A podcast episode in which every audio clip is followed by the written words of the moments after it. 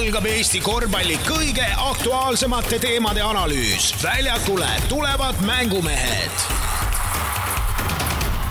podcasti hoiab suures mängus Unibet tv, kust saad aastas vaadata saja tuhande võistluse tasuta otseülekannet. Unibet, mängumeestelt mängumeestele tere, head kuulajad, uus korvpallihooaeg pole enam sugugi mägede taga ning selleks puhuks on tagasi ka korvpalli podcast Mängumehed, et vahepealsel äraoleku ajal toimunule pilk peale heita. teisel pool stuudiolauda tervitan veel suvelainel olevaid mängumehi Kristo Saaget ja Priit Venet. tervist!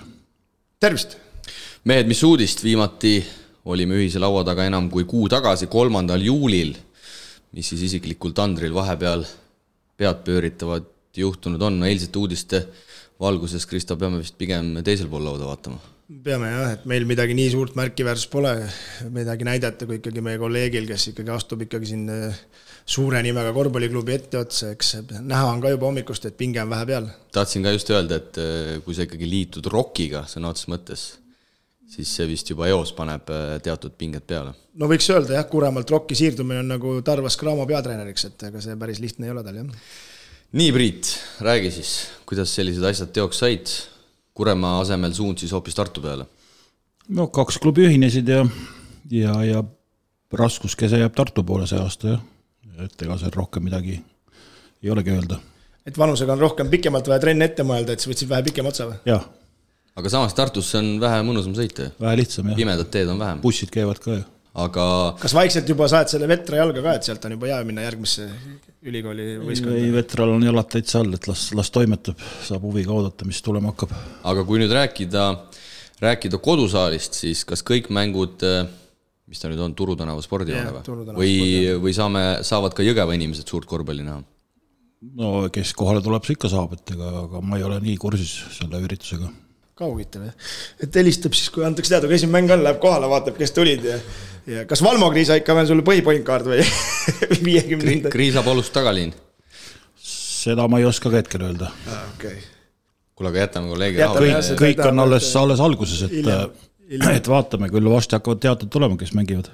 et äh, Kristo, ühesõnaga vaatasin äh, kõikvõimsast sotsiaalmeediast, et äh, esiliiga eelmise hooaja hõbe Katrina Karud alustasid siis ka augusti alguses treeninguid, no lõhnab vägagi sellise profivärgi järele, et no mina ta, arvan, et pingutavad üle. et kas tahate karikas siin hooaja alguses kohe mõned äh, kõrgliiga satsid ära hammustada?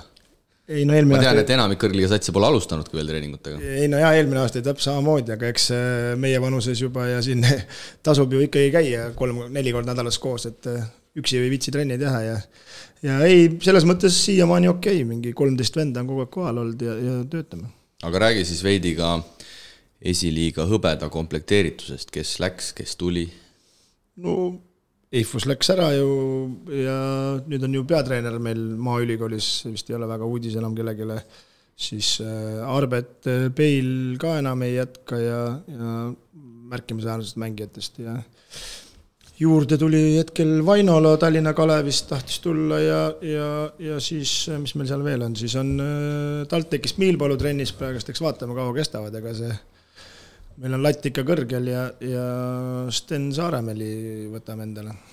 aga ta on veel katki, et Pahvist ei julgenud võtta katkist meest, et töötame üles ja siis vaatame, kas on hooaja lõpuni või, või keegi napsab käest ära. ja kui ma ei eksi, siis kas eelmisel nädalal mitte ei olnud esiliiga ülesandmine ja kaksteist võistkonda peaks siis võistlustulle minema Rapla korvpallikool, kes siis teise liiga eelmisel aastal ära võitis, tuli üles, Audentes ehk teise koha omanik mitte ja seeläbi siis Paide Viking Window säilitas koha aste kõrgemal ja Nord siis kukkus ainsana alla. ja nagu siin Korvpalliliidu lehelt läbi käis, siis Nord on teises liigas, tundub, et saanud endale ka uue nime, ehk siis BC Kalev Cramo kaks on, on see, on see meeskond siis äh, nimetatud ja mis me veel siin esiliiga kohta võib-olla võib-olla öelda oskame, Maaülikool, nagu Krista juba mainis, siis eelmise hooaja meister vahetas peatreenerit, kui Timo Efus peaks siis seal koha sisse võtma, aga Paavo Russak ikkagi äh, jätkab seal kõrval abitreenerina ja Maaülikool peaks olema ka tänavusel hooajal päris, äh, päris korralikult komplekteeritud ja, ja nagu sa, Priit, eilses pressiteates Rock äh, Tartu vahendusel ütlesid, siis, siis ega tase on ilmselt ikkagi päris korralik ja päris ühtlane ja ja need meeskonnad, kes suudavad ennast paremini komplekteerida, ehk siis piltlikult haarata rohkem meistriliiga mängijaid, kas siis praegusi või endisi, need ilmselt saavad äh, asetsema ka seal tabeli, tabeli eesotsas. no nii ta paraku on ja seda on ju eelmise aastad näidanud ka, et et noh, võtame kas või Kuremaa satsiga, et, et pusisime, mis me pusisime, aga lõpuks ikkagi vastaste kogemused äh, ikkagi maksavad ja, ja paraku see on kõva valuuta. ja võtame näiteks Maaülikooli pealt, ütleme, et noh, kaks kaks täisjõus, ütleme, tagumist äh, Jürgen Stein ja, ja Kaldret, et noh, ikkagi tassivad ikka päris korralikult ja vaatad nende keskmiseid punkte, siis ütleme noh, praktiliselt veerandi või natuke rohkem teevad nemad, et et see ikka on kõva valuuta no ütleme siin teistel võistkondadel ikkagi tuleb äh, vaadata, kuidas TalTech, äh, Tartu ja, ja need nagu toimetavad ja, ja siis noh, Maaülikool ka sinna juurde, ütleme, et et äh, nendel ikkagi seda jõudu on rohkem ja ülejäänud komplekteerivad vastavalt oma võimalustele, keda saab kuskilt ja siis tahavad neile vastu saada. esiliigas kaksteist võistkonda, aga, aga hetkel teine liiga kuidagi paberi peal paistab üsna nukker, sest et korvpalliliidu lehel üles antud vaid kaheksa võistkonda, võib-olla seal tuleb lisa, ma ei oska öelda, võib-olla seal mingeid mingeid uustulnukate taotlusi vaadatakse veel üle, aga hetkel tundub, et eelmise aastaga võrreldes on kadunud teise liiga kaardilt sellised kandsid nagu Hiiumaa, Äh, korvpalliklubi Hito ja nagu öeldud, siis Audentes ei läinud ei esiliigasse ega mängis siis tõenäoliselt ka teises liigas. et see teise liiga pilt selle koha pealt on nagu natukene nukker. Rae Koss huvitav on ka ennast maha võtnud. on ka puudusid jah, nii et ja. Äh, päris no Hito kadumine muidugi on päris, päris ütleme, niisugune kurb uudis, et, et, et sealtkandist ei jäägi lõpuks enam ühtegi, ühtegi võistkonda, et äh, kui enne lõppes korvpall ära Rakverega, siis nüüd on Rakvered ka veel nimekirjas pole, et siis on päris, kes seal viimi-, Vinni või? no Reinar ja Kadrina ja Vinni ütleme. Reinar ja Vinni ütleme jah, on siis Aga hetkel, esiliigas ja, ja ülejäänud see tähendab seda, et raskuskese on veel siiapoole tulnud, ütleme Tallinna poole. jah, päris, see on selles mõttes, et regionaalselt on ikkagi päris nukker see asi ja, ja, ja ei tasu nii ilustada ja no see teine liiga on ka päris äh, kurb, no ütleme siis äh, esimese jalaväe sõjaväevõistkond siis on tiim ka, Kaitsevägi tuleb siis juurde. Kaitsevägi on ka nagu on selles mõttes, see on päris tummine, aga, aga nagu, aga ma hetkel ütleks, et selle teise liiga kaheksa võistkonnaga, no ma loodan, et sinna tuleb mingeid lisandujad, sest et kaheksaga on ikkagi päris nukker see asi ja ja sa ju ennem siin äh, tõid Läti näited, siis noh, nutt tuleb peale. just, vaatasin järele ka, eelmisel hooajal Läti esiliigas kakskümmend üks võistkonda, Läti teises liigas kakskümmend kaks võistkonda, et see on päris see on päris märgiline vahe ikkagi meiega ja nii palju, kui ma siin suvel Läti vahet käies olen ka kuulnud, siis Riias endas ehk siis Läti pealinnas pidavat olema veel viis erinevat regionaalset liigat, nii-öelda siis madalamat liigat, nii et tundub, et see, see mängijate hulk, on see siis profitasemel või amatöörtasemel kahe riigi vahel on ikkagi tänasel päeval päris no Lätis on veel see, et kuulda on olnud, et publiku huvi esiliigas on tükk maad suurem kui meistrisarja satsidel, et et kes need esiotsa satsid seal on, ütleme, need, nendel pidi ikka päris, päris korralikud publikud käima. no jaa, ega me ei saa ju sellest mööda vaadata, et kui on madalatamas liigas võistkond ja mängijate huvi, siis ka tuleb nagu kõrgtasemes mängijaid sealt mingi, midagi välja, et meil on siin kakskümmend võistkonda kahe liiga peale madalamas liigas on ju, neil on nelikümmend kolm, no siis see on ikkagi päris jõhker vahe. aga tiim Kaitsevägi, kes siis esimest aastat asub mängima, kindlasti väga korraliku komplekteeritusega seal on ju mitmed eelmise hooaja Tarva mängijad, nii et võib-olla, et kui paberi peal vaadates, siis see tiim Kaitsevägi võiks isegi kuuluda Eesti esiliigasse, aga paratamatult nii kergelt need asjad ei käi ja tuleb hakata sealt teisest äh, liigast ikkagi üles ronima, no Krista, sa oled ilmselt selle koosseisuga veidi paremini kursis? no jaa, seal on ikkagi üle Eesti toodud kokku ja seal on ikkagi alustas treeninguid äh, minu andmetel kuusteist mängijat, äh, mõned tegevväelased on ka sinna lisatud.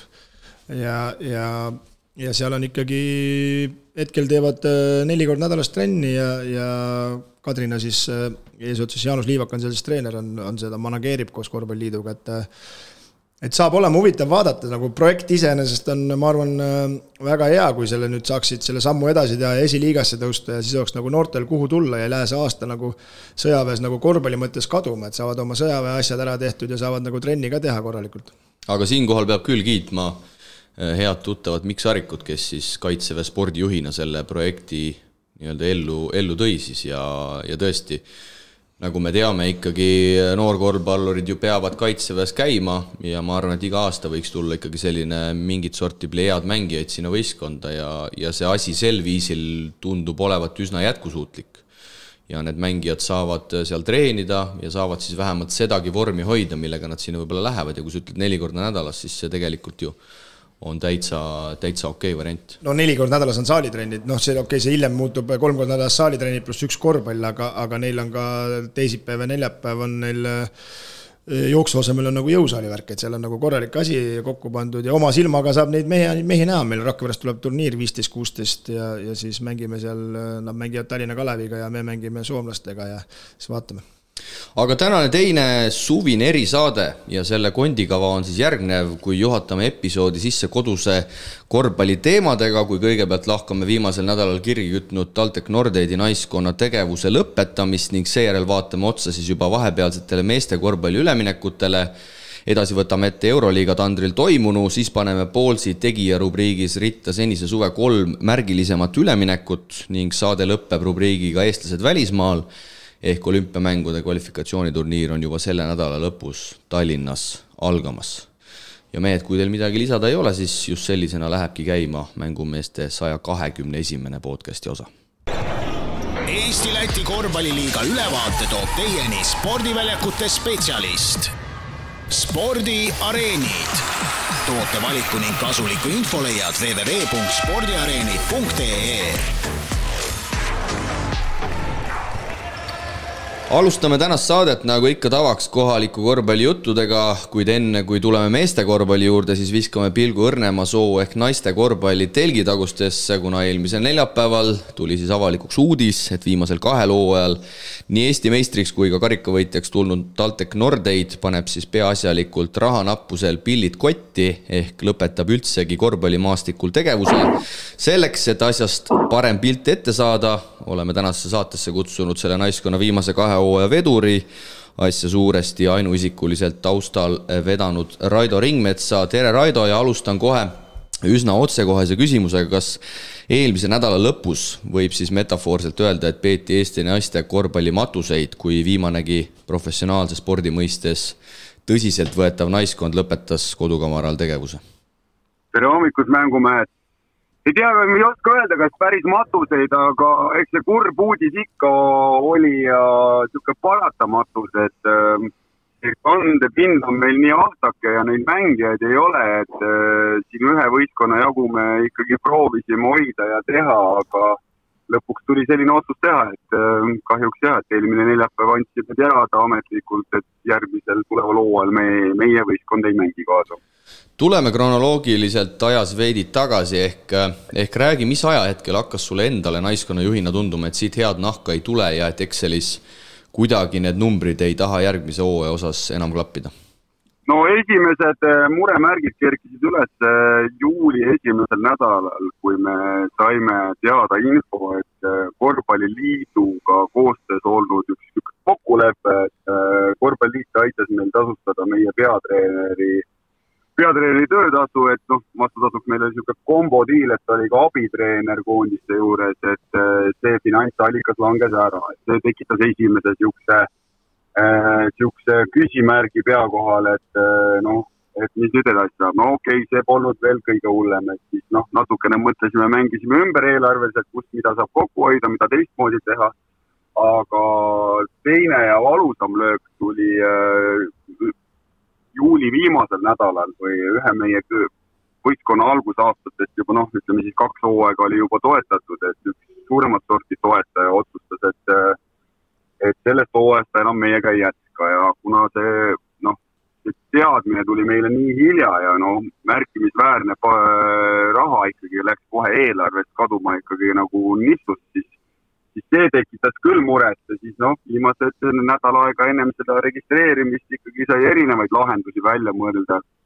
arutatud ka korvpalliliiduga erinevaid teemasid, kuidas seda asja ikkagi saaks teha ja et just nagu meie mõte oli see, et me tahame kindlasti enda nagu professionaalset taset säilitada, et me ei, ei hakka kokkuhoidu tegema selle, selle pinnal, et pärast teha poolikut produkti okei okay,, aga siis lähme vähe nagu süvitsi ka, et kas sa julged välja öelda ka numbri, mille pärast see umbes tegemata jäi, et palju siis nagu eelarves puudu jäi, kakskümmend, kolmkümmend tuhat või mingit numbrit oskad öelda?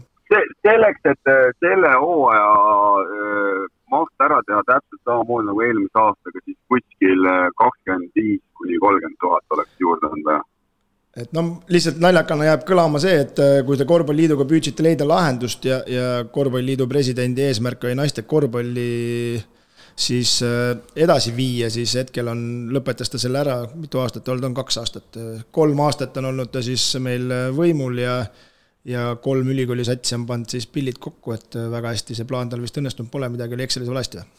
ei no seda ma ei oska kommenteerida, kuidas tema plaan või õnnetus sina ju nendega on, rääkisid, aga kes mina ei ole nendega rääkinud, sina rääkisid, mis sealt äh, tuli suust siis, juht, vahtu lihtsalt või tuli asjalikku juttu ka? selles suhtes nagu seis oli lihtne, no mõnes mõttes tuleb aru ka saada, et äh, kui majanduses on keerulised ajad, siis osad inimesed leiavad, et ei saa enam toetada, on rida ettevõtteid, kes ka siiamaani meiega oli naiskonnaga, kes leidsid selle äh, võimaluse meid toetada, aga noh mina ei saa selles suhtes nagu näpuga näidata või midagi öelda, et lõppkokkuvõttes me tegime ülikooli naiskonda, kus äh, suur osa oli ülikooli toetus, suur osa oli eratoetus ja suur osa oli ka linnatoetus. ja kui no mingid otsad kokku ei jookse, siis no minu jaoks oli nagu mõtlematu, et ma teen siin niisuguse otsuse, et lähme nüüd äh, registreerime võistkonna ära ja hakkame vaikselt minema ja jõulude ajaks panen pildid kotti, et minu arust nagu selline käitumine oleks äh, veel hullem olnud. et me pidime selle otsuse tegema praegu ja karmilt. Kristo juba, juba raha juurde jutu tõi, ma küsin niimoodi, Raido, kas, kas raha oli ikkagi see ainus ja peamine põhjus või olid selle otsuse taga ka veel mingid teised tegurid?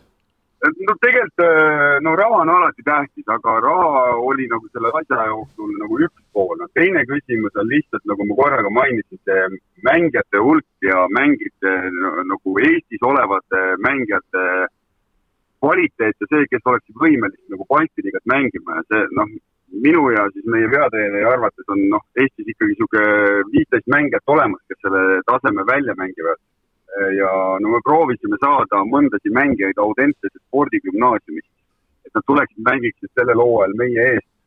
aga seal ka välja pakutud mõned lahendused, mida me tahtsime teha, ei läinud nagu käiku ja ei leidnud ühist keelt korvpalliliiduga sellel teemal, et kuidas saaks nagu seda ära kasutada, natukene finantssurvet väiksemaks tõmmata kas, kas ja mil viisil äh, üritasid sina ja, ja ilmselt siis ka teised asjaosalised seda, seda projekti veel, veel päästa, et kui see, kui see teadmine tuli, et see asi on ikkagi üle keskmise tõsine, siis, siis millised olid need käigud, võib-olla siis sinupoolsed no, või kellegi teise poolsed, et, et, et võib-olla ikkagi saaks seda projekti veel jätkata? no ega nii palju, kui teada on, siis oli minu projekt, et äh, minul oli seda otsust hästi raske teha aga mis me tegime, kõigepealt me suhtlesime kõigi enda toetajatega, et äh, uurida välja, et mis võimalused neil on meile aidata ja teine asi, miks me läksime nende toetajatega, et tegelikult meil oli ka olemas äh, varuplaan, et, äh, et okei okay,, et kui me nii palju raha kokku ei saa, et mängime siis ainult Eesti meistrivõistluses. omakeskis arutades ja kuulates ära ka meie erinevaid treenereid ja taustajõude, siis noh, tundus nagu absurd, et me teeme nädalas kaheksa korda trenni, valmistume ette ja siis mängime hooaja peale neliteist mängu Eesti meistriliigat. nagu see ei tundunud nagu loogiline. ja ma arvan, et nendel tüdrukute jaoks oleks vaja kindlasti leida Balti liiga väljund aga mis siis äh, alternatiivid nüüd edaspidi on, et äh, lihtsalt äh, tüdrukud lähevad laiali või, või nuputate mingit varianti veel? no praegu meie, mina isiklikult en, eh, praegu ei nuputa, ma ütlen ausalt, et mina nagu andsin info edasi selles mõttes, et tegelikult on niimoodi, TTÜ korvpallikool äh, paneb ka välja äh, naiskonna Eesti meistrivõistlustel.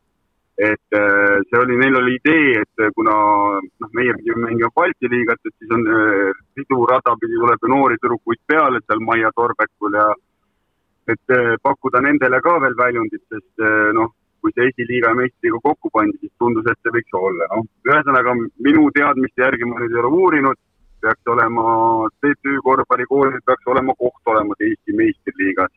et selles suhtes seda liigat tüdrukud saavad mängida, aga mis muud väljundid, ega siin väga palju väljundeid ei ole ju, Eestis ei ole rohkem võistkond ja ainukene, kes see võistkond on, on Audentse spordigümnaasium, kes võiks siis Balti liigas kaasa mängida minu teada.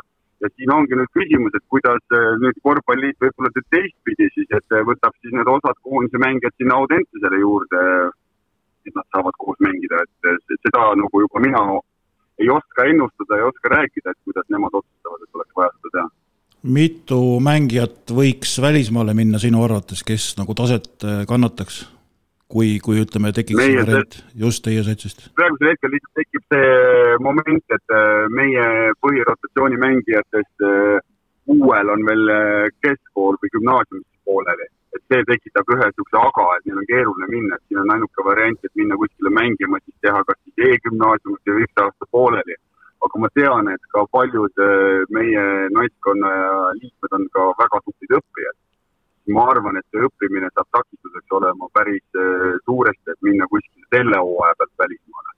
aga reaalsus on, ma arvan, see, et meie nendest noorematest, ma arvan, kaks-kolm tükki tahavad kindlasti nagu profikorvpallileiba maitsta tulevikus ja ma arvan, et neil on need eeldused olemas ja noh, seal on veel tüdrukud, kes on ülikooli tulnud ja kes on nagu mõtelnud seda asja siduda korvpalliga, et noh, aga no nüüd ongi nagu lihtsalt nagu see seis on meil nii nutune Eesti naiste korvpallis, et, et ma ei tea päris täpselt. Sa mainisid, Raido, et, et circa kakskümmend viis tuhat jäi puudu, et seda projekti edasi teha.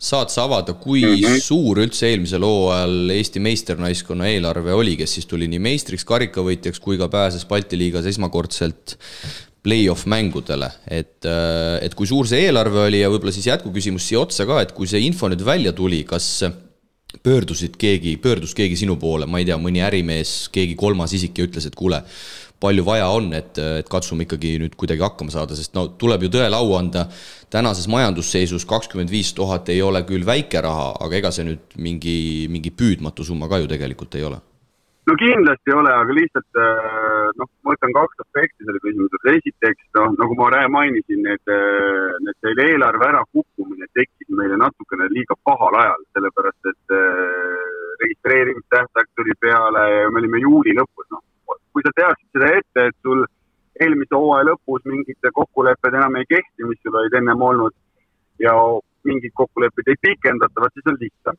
aga meie eelarve oli natukene üle saja tuhande. sellega me opereerisime naiskonna ära. no finantsallikatest, mis selle eelarve kokku tõid, olid äh, suur panus oli ülikoolid, suur panus oli nimitoetajatel ja eratoetajatel ja siis üks osa oli ka Tallinna linn ja niimoodi ta kokku jooksis vaatame otsa veel korra naiste korvpalli, mis seal salata, praegu ikkagi üsna mustale tulevikupildile. sina tõid kaks aastat tagasi täiesti uue naiskonna Balti liigasse ja ja tead väga hästi, kui kerge või raske see oli. praeguses majandusseisus, kui tõenäoliseks sa pead, et, et kas või näiteks kolme kuni viie aasta jooksul tuleb keegi kuskilt, on see uus Ringmets või keegi teine ja teeb sedasama või olemegi lõpuks jõudnud tasemeni, kus peame tituleerima kaks korda nädalas harjutavate naiskondade poolt moodustatud liiga Eesti meistriliigaks? See ennustamine on alati tänamatu töö, aga kui seda on ennem tehtud, on seda ka tulevikus võimalik teha, aga siin tuleb tegelikult mängu minu jaoks nagu üks nagu tähtsam aspekt, kui isegi, kui mis on raha. meil õnnestus see projekt teha sellepärast, et äh, oli teatud grupp noormängijaid, kes äh, olid valmis selleks uueks väljakutseks ja selleks tasemeks kes tahtsid nagu reaalselt äh, korvpalli mängida.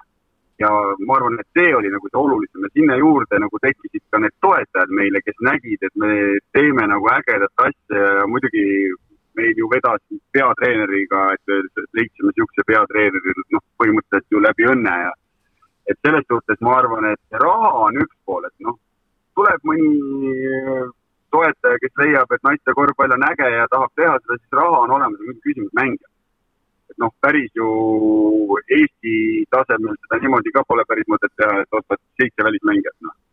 et mis, mis lõbu sellel on peatreener hispaanlane Sergio Cubero Rico, kelle sa just mängu tõid, no kuidas tema selle otsuse vastu võttis, minu andmetel aasta kehtivat lepingut peaks tal ikkagi ka peatreenerina veel, veel järel olema, et kui külm dušš see tema jaoks oli?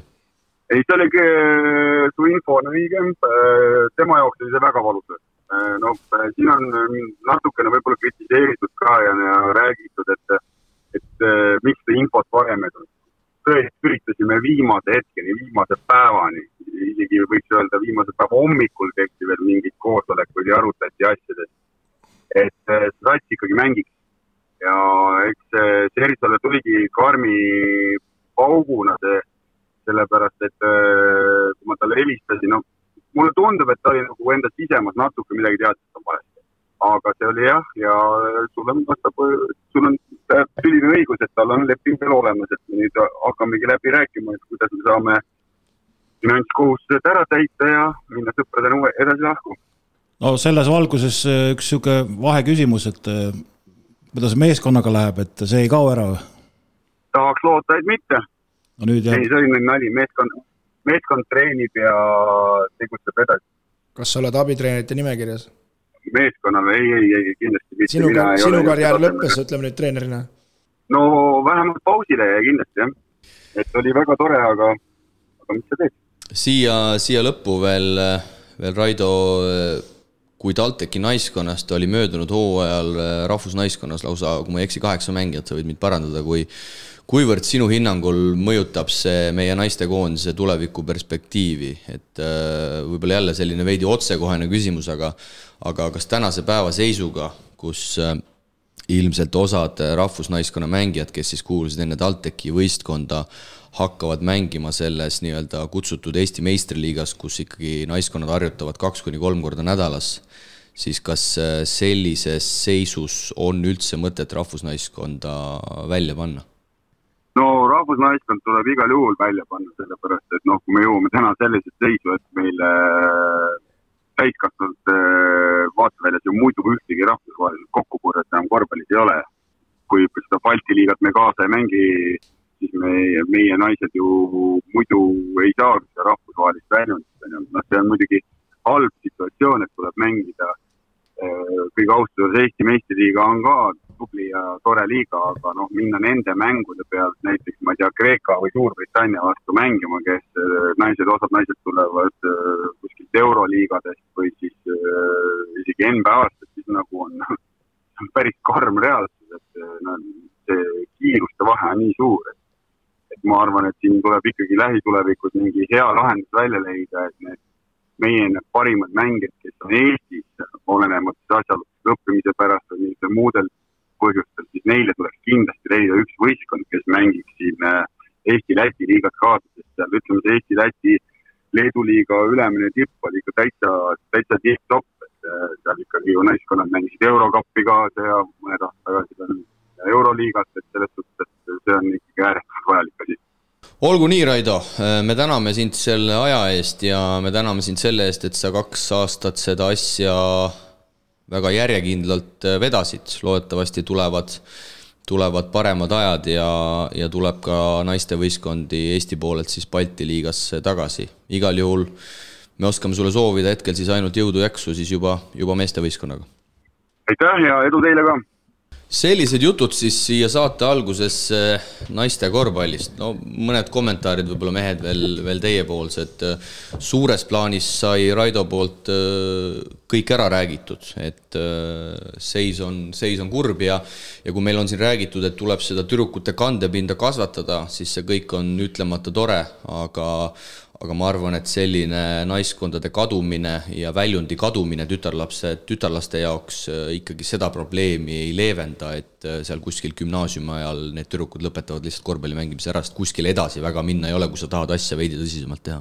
no ehtne näide on Eesti meistrivõistluste finaalmäng, noh, et äh, see oli ju nii ühepoolne, kui vaadata TalTechi ja nendel oligi, nende, need, nende nagu tase oli ikkagi kõigest teistest nagu nii palju üle, no seal neli-viiskümmend punkti, et noh, sama võistkonnaga nüüd aasta aega mängida, siis äh, ei teki mingit motivatsiooni nagu, et äh, selles mõttes on kurb ja siin ka puudutasite, minu jaoks ka ma siia sõites mõtlesin, kui selle, teadsin, et see teema nagunii tuleb, et äh, mis sest naistekoondisest saab, no see ikkagi läheb täitsa hapuks nüüd, et et kui enam, no oli meil raske seis siin, ma mäletan viimati, kui võitsime Merike Andersoniga koos selle Suurbritannia, noh tükk aega, nüüd ju mängisime ägedalt äh, siin Kreekaga ja kõigiga ja, ja nüüd tuleb jälle nool alla, ma pakun mis sa, Priit, arvad sellest just sellest koondise perspektiivist, mida ma Raidult ka küsisin? noh, see koondis koondiseks, ütleme, et eks nad midagi ikka kokku komplekteerivad, aga et just see väljund nagu ära kaob, et äh, nagu äh, Raido ütles, et, et äh, noh, enne said mängida Euroliiga võistkondade vastu ja nüüd ei ole üldse mitte midagi, et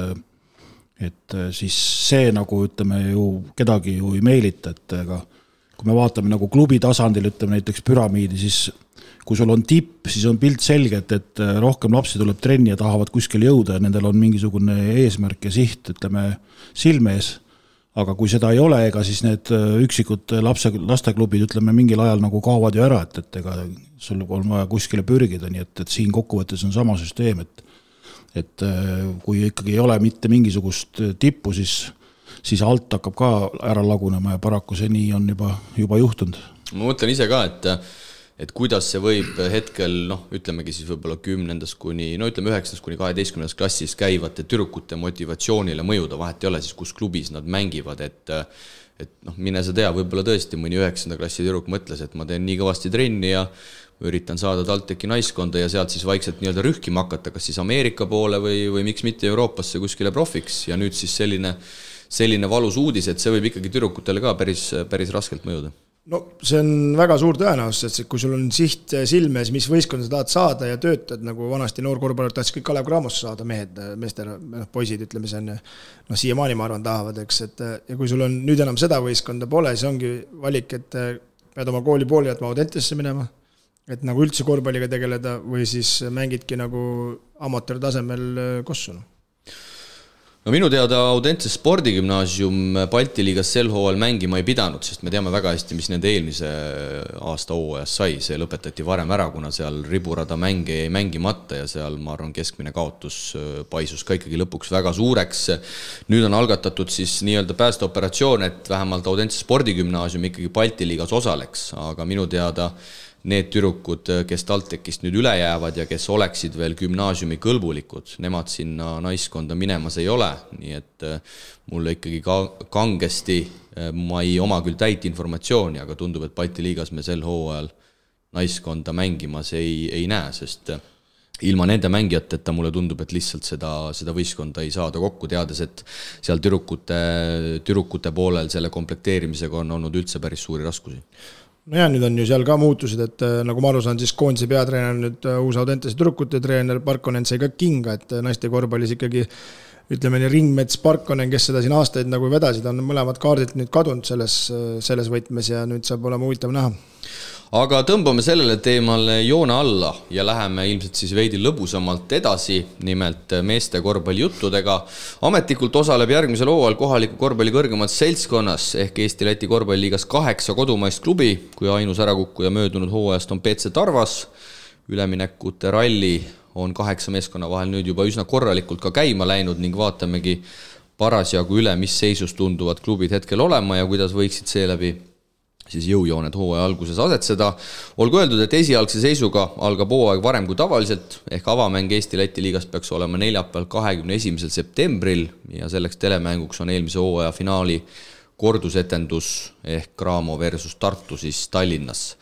et täna siit juttudega sujuvalt edasi minna, siis äh, olen püstitanud iga kaheksa meeskonna kohta ühe küsimuse, millest lähtuvalt saame siis antud klubi jutud ka käima tõmmata, ehk lühidalt öeldes kaheksa meeskonda kaheksa küsimust. Ja kuna Tarvast ehk eelmise hooaja viimast meil enam kõrgligas pole, siis alustame Tallinna Kaleviga, kes tänaseks on koostöö Audentse spordiklubiga siis lõpetanud. Ja selles valguses on ilmselt sümboolne küsida, mitu legionäri võiks Tallinna Kalevist sel hooajal läbi käia, arvestades, et enne eelmist hooaega ehk üle-eelmisel aastal oli see no ma arvan, et Eesti liiga kohta läbi aegade rekordiline kolmteist.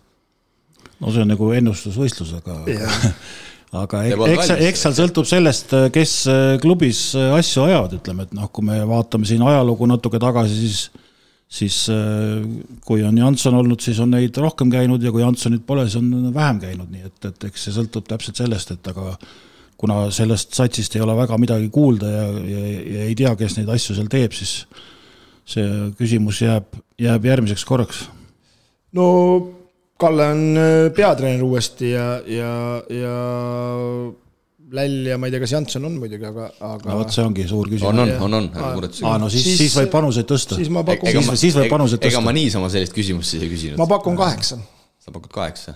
et panevad kohe täkki äkki Priit, vana hea, kas, panevad kohe täkkesse või? äkki. Priit, vana hea, kas üle või alla? ma panen üle siis, üle või? muidugi. no kuule, ei saa ju latti alla lasta ju.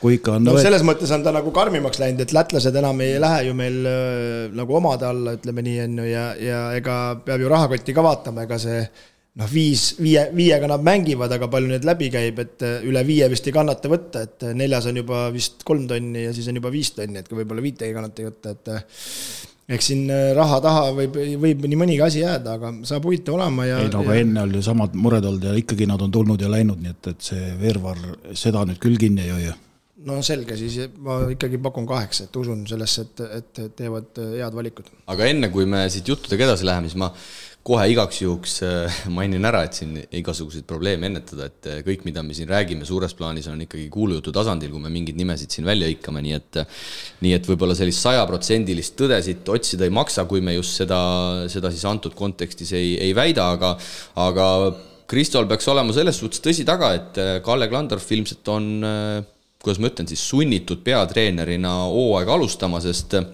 minu andmetel on pakutud seda tooli nii Howard Fryerile, kes siis oli juba poole jalaga Tarva treener, lisaks üritati Kalev Cramost tagasi tõmmata Brett Nõmme ja, ja minu andmetel mindi korvpalliliitu ka lausa Indrek Visnapuu kallale veel, nii et nii et väga palju on otsitud ja, ja see tekitab minus kohe sellise mõtte ja küsimuse, mehed, teile, et et, et mis nagu point seda asja teha on, kui Kalle Klandorf peab sisuliselt, ma julgen väita, ma ei ole temaga küll suhelnud, aga sisuliselt vastu tahtmist seda võistkonda treenima ja juhendamas, sest ma, ma millegipärast, mu kõhutunne ütleb, et Kalle Klandorf kindlasti ei taha sellega nii-öelda peatreenerina enam oma treenerikarjääris tegeleda.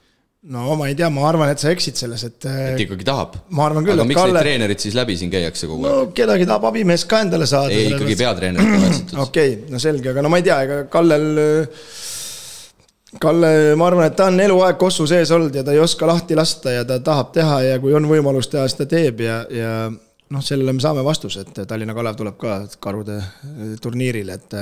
ohoh, karude turniir, hõika kohe kuupäevad välja. viisteist, kuusteist Rakvere spordihoones, et. september. ja september jah, ja Kallele helistasime ja Tribuntsov helistas ja, ja Kalle lukus ja. kas võitjad saavad jälle need legendaarsed, need karumõmmid?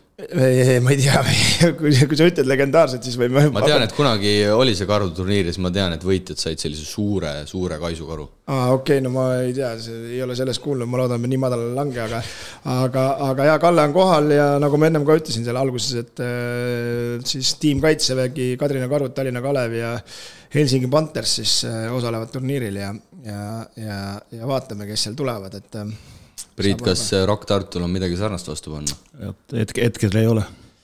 aga juba ei, oleme rongist maas. aga ei, mis rongist, ega siin selles mõttes on nagu huvitav vaadata, nagu okei okay,, me räägime siin välismaalastest, aga, aga me jõuame siin kõikide võistkondades juures ju rääkida ka, et võime siin alguses juba võtta, et aga hakkame Eesti mängijatest pihta, kuidas neid üldse saada, et ja, ja millised seal eelmise aasta Kalevist siis võiks järgi jääda, noh, Kristjan Kangur nagu ka lõpetas vist ära. Kristjan nagu... Kangur, minu praegune viimane info ütleb, et Kristjan Kangur mängijana ilmselt ikkagi on karjääri lõpetanud. ja, ja, ja ja võib-olla temast saab siis, võib-olla Kristjanist saab siis Klandorfi abimees, see on küll puhas jälle spekulatsioon minu poolt. ei, ma sain aru, et sellest ta juba keeldus. minu, minu teada talle oli pakutud peatreeneri kohta, nii et Aa. tegelikult kui ma selle listi siia nii-öelda välja manasin, siis tegelikult Kanguri oleks võinud sinna lausa kõige esimeseks panna, sest minu teada talle pakuti esimesena seda kohta. sest tal on minu teada leping, kehtiv leping lausa veel Tallinna Kaleviga, nii et aga, aga no saab olema selles mõttes jah, põnev, et ei teagi mängijatest peaks jätkama klubis Eesti meestest siis Erik Schmaltz, Maarja Paiste, minu teada ka Pärnust ära tulnud Mark-Andreas Jaakson on Kalevi nimekirjas Georg Allemann. Ja, ja sellega hetkel minu poolt see list lõpeb.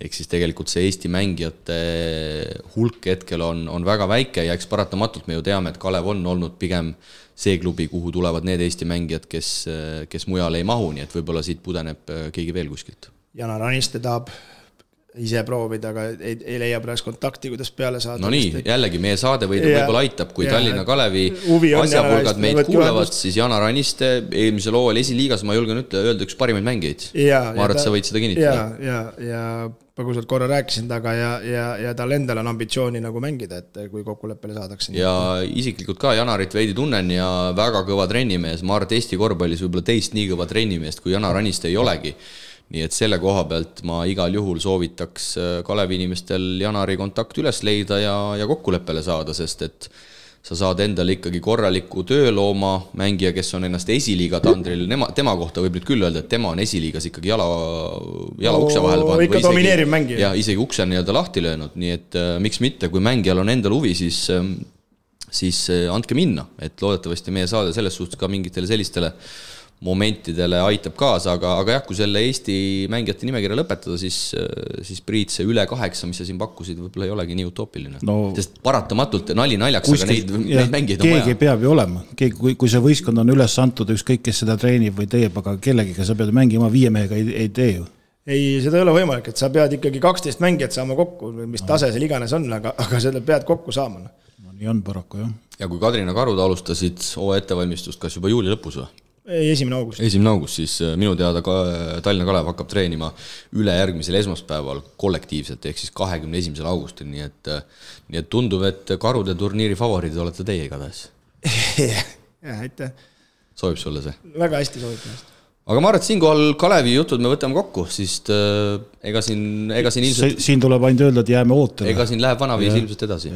ei no kui nad on kunagi deklareerinud, et need, nagu sa ütlesid, et need mehed, kes kuskilt üle jäävad, tahavad äh, karjääri pikendada, nii et siis selles mõttes see võistkond veel töötab. jah, vähemalt tore on see, et äh, teatud Eesti mängijatel on äh, korvpallialane väljund olemas ja väljund siis nii-öelda kõige kõrgemas seltskonnas, ehk siis Eesti-Läti korvpalliliigas. eelmise hooaja seitsmes Keila KK ja küsimus siis järgmine, kas Keila suudab oma teisel hooajal taset hoida või ollakse praeguse komplekteerituse pealt lausa reaalne medali pretendent mm,? jah. no hea küsimus, hea küsimus selles mõttes on äh, nagu raske vastata, et, et kuna karud siin palkasid äh, Saaremäel, et siis jääb küsimus, kes siis mängujuhiks hakkab, et, et hetkel tänase kuupäeva seisuga ei ole kedagi ju välja öeldud.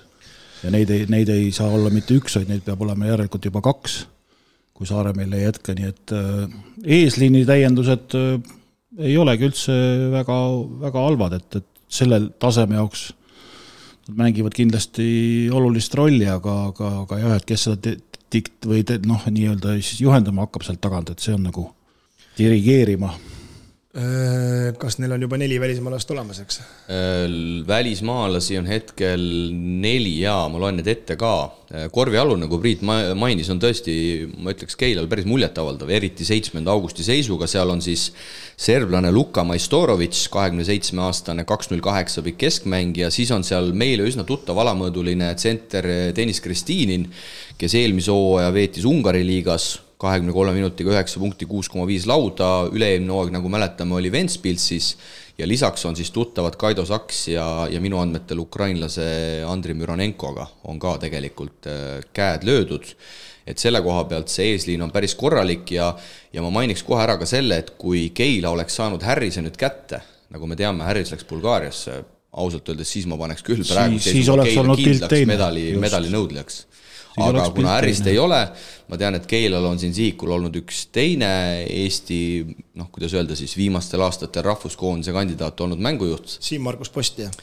E, valesti läks natuke. aa, Sten Timo Sokk, okei okay.. aa, läks valesti. aa, okei okay,, siis ei teadnud. üks vasak, üks, vasakukäeline mängujuht et, et väga palju ilmselt sõltub nüüd sellest, et kelle Peep sinna mängujuhi kohale saab, sest noh, Vitols oli tal eelmisel hooajal ikkagi väga hea leid no ütle neljas välismängija ka ära, siis on nagu see rivi täis, et, et viiendat nad vaevalt äh, tahavad palgata või ei oskagi nagu öelda, kui rahalaev on tulnud, võib-olla palkavad. jaa, äh, lätlane Karlis Sunda tuleb siis Liepajast ja tema peaks olema siis selle teise ukrainlase Ivan Vanja Mihhejevi asendaja, mäletame, kes siis eelmisel no. hooajal ka oli ja, ja Sunda siis Liepajas kahekümne viie minutiga kaheksa koma seitse punkti, neli lauda, kaks koma üheksa söötu, ehk siis selline selline väga mitmekülgne mängija, keda ma julgen öelda, et saab kasutada positsioonidel kaks kuni neli lausa. no ütlemegi nii, et, et kui ühest üle, ülespoole võtta, siis äh, kui sa loed siin punkte ette, et äh, sealt tuleb päris korralik punktisaat tegelikult, aga nüüd jääbki küsimus sellest, et kes hakkab seda palli siis nagu õigesse kohta andma, sest kui paneme Kasemetsa ka veel juurde, siis tegelikult viisiku jagu ütleme, kaks, kolm, neli, viis oleks nagu olemas, et nüüd on küsimus selles number ühes. aga ja. ma ütlen, et neid ei saa olla üks, neid peab olema rohkem et see on nagu päris, päris hea küsimus. ja kui rääkida sellest serblasest Luka Maistorovitšist, siis tema arenevast noormängijast oli pealkiri, kui Keila temaga sainis, siis ma mõtlesin, et huvitav, ta teeb mingi noorest, tegi lahti, vaatas kakskümmend seitse, siis ma olen vist kogenud kolmekümne kaheksane no osavalt kirjutatud pressiteade tundub küll nii. ja serblane siis eelmisel hooajal pallis Bosnia liigas kakskümmend viis minutit, kaksteist koma üheksa punkti, seitse lauda ja kusjuures mehed kolmest protsent nelikümmend kaheksa. küll visete arv väga suur ei olnud, aga ei olnud ka päris nii, et üle kolme mängu võttis ühe kaugviske. nii et selles osas mulle tundub, et Peebul seal korvi all on kaks täiesti erinevat meest, Maistorovitš on väga ohtlik ka kaare tagant ja Krestiini, nagu me teame, eemalt ei viska üldse, tema on selline vihane jõujuurikas ja Peep tahtis teda, nagu me teame, ka eelmisel hooajal aga siis läks mees Ungari liigasse ära ja ma ütleks, et Ungari liigas tegelikult täiesti korralikud numbrid, nii et see peaks olema küll päris selline kindla peale, kindla no vot, tema ongi nüüd see mängija, kel, kel, kes sõltub hästi palju, ütleme, tagamängijast või nii-öelda mängujuhist. et äh, see, et ta oma lauad ära korjab ja omad äh, punktid seal viskab, äh, on nagu ütleme, asja üks külg, aga, aga et, et tema kasutegur nagu välja tuleks, siis peab olema keegi, kes, kes nagu hästi juhendab, et, et kui kui me jääme lootma, et ta hakkab iseendale kohta looma, siis, siis ei tule sealt midagi välja. aga mis saab siis Sten Saaremäelist, Kristo, noh, sinu kandi mees, küll räägitakse, et ta on Karudes, siis räägitakse, et ta on Reinar Alliku korvpallikoolis, siis ta on jälle Keilas, oskad sa siis nüüd äh, valgust tuua sellesse? kuidas see põlleseis on üldse, sina kui doktorikraadiga? ja ei no Steniga ma rääkisin juba suve alguses siin, äh, et, et mis see olukord on ja ta ikka lootis Pahviga asju ajada, aga aga nagu ma aru saan, siis Pahv temaga nüüd kokku ei saanudki ja, ja nad ei ole nagu ühenduses üldse olnudki ja ju siis ei julgenud äh, katkist looma võtta, tundub, et äh, aga muidu põlv on, ma arvan, lootustandev, et äh, eilse seisuga sainis karudega ära, ega siin võib üllatusi tulla, aga aga, aga, aga noh. palju väljaostusumma on? Mingit väljaostusummat ei tohiks olla, ta on nii odav mees, saab rekkaga sõita mul, aga, aga, aga. rekka peab vastu andma siis, kui ära läheb ei, rekkat ei pea vastu andma, kui lolli mängima hakkab, siis saab, sõidame rekkaga otsa, aga, aga ei, ta nali naljaks, aga, aga tegelikult põlv on tegelikult okeis kohas ja no ma Steni ju selles mõttes nagu viimased aastad ikka tean ja ta on ka korralik töömees, et nüüd peab lihtsalt vaatama, et, et, et meest korralikult tagasi hoida, et me ei looda enne jõule teda näha väljakul, et aga muidu juba vaikselt saab joosta ja kangi teha räägime treeneripingist ka, sest et ka seal on tegelikult Keilal äh, muutused, nimelt abitreeneriks täiskohaga peaks siis tulema Viimsist lahkunud äh, Kristjan Evart, endine meistriliiga tasemel mängumees. Ja, ja hakkavad siis nad seal Peebuga kahekesi ilmselt asju ajama, senine abitreener Üllar Kerde taandub siis selliseks nii-öelda konsultandiks, ehk siis hakkab distantsilt distantsilt meeskonda äh, abistama ja, ja nõu andma. Ja, ja ma arvan, et selles osas ka kindlasti teades Kristjanit, siis, äh, Kristjanit, siis Peebult selline päris hea lüke sellist äh, noort ja võib-olla vihast värsket verd ka sinna treeneripingile tuua. no kui me võtame üldse klubi nagu järgmise hooaja samme, siis noh, vali-, palgati ju tegelikult ka mänedžer, ütleme, millest oli eelmises saates juttu, nii et äh, üritatakse nagu asja ikkagi igas, igas liinis natuke suuremaks teha, aga kindlasti treeneripingil selles mõttes on, on nagu taset rohkem, pole midagi salata, Evartil on juba meistrisarja kogemust all ja on näinud ka ju ühte ja teist, et et, et kui Peep teda kuulab, eks siis sealt võib nagu päris hea kombo tulla, aga aga jah, et tänase päeva seisuga on ikkagi see suur küsimärk, et kes hakkab platsi peal neid asju nagu paika panema, et et see on nagu noh, see jääb, see jääb, jääb järgmiseks korraks ega me ei oska praegu rohkem midagi öelda. kui Keila oma poissist rääkida, siis äh, kindlasti saab olema nüüd huvitav jälgida, kas Kristjan Kasemets suudab vähemalt seda eelmise aasta taset hoida et äh, ta tuli tegelikult ju väga tublilt pildile, võib-olla seda stabiilsust nii palju ei olnud, aga võib-olla seda oli ka natukene palju,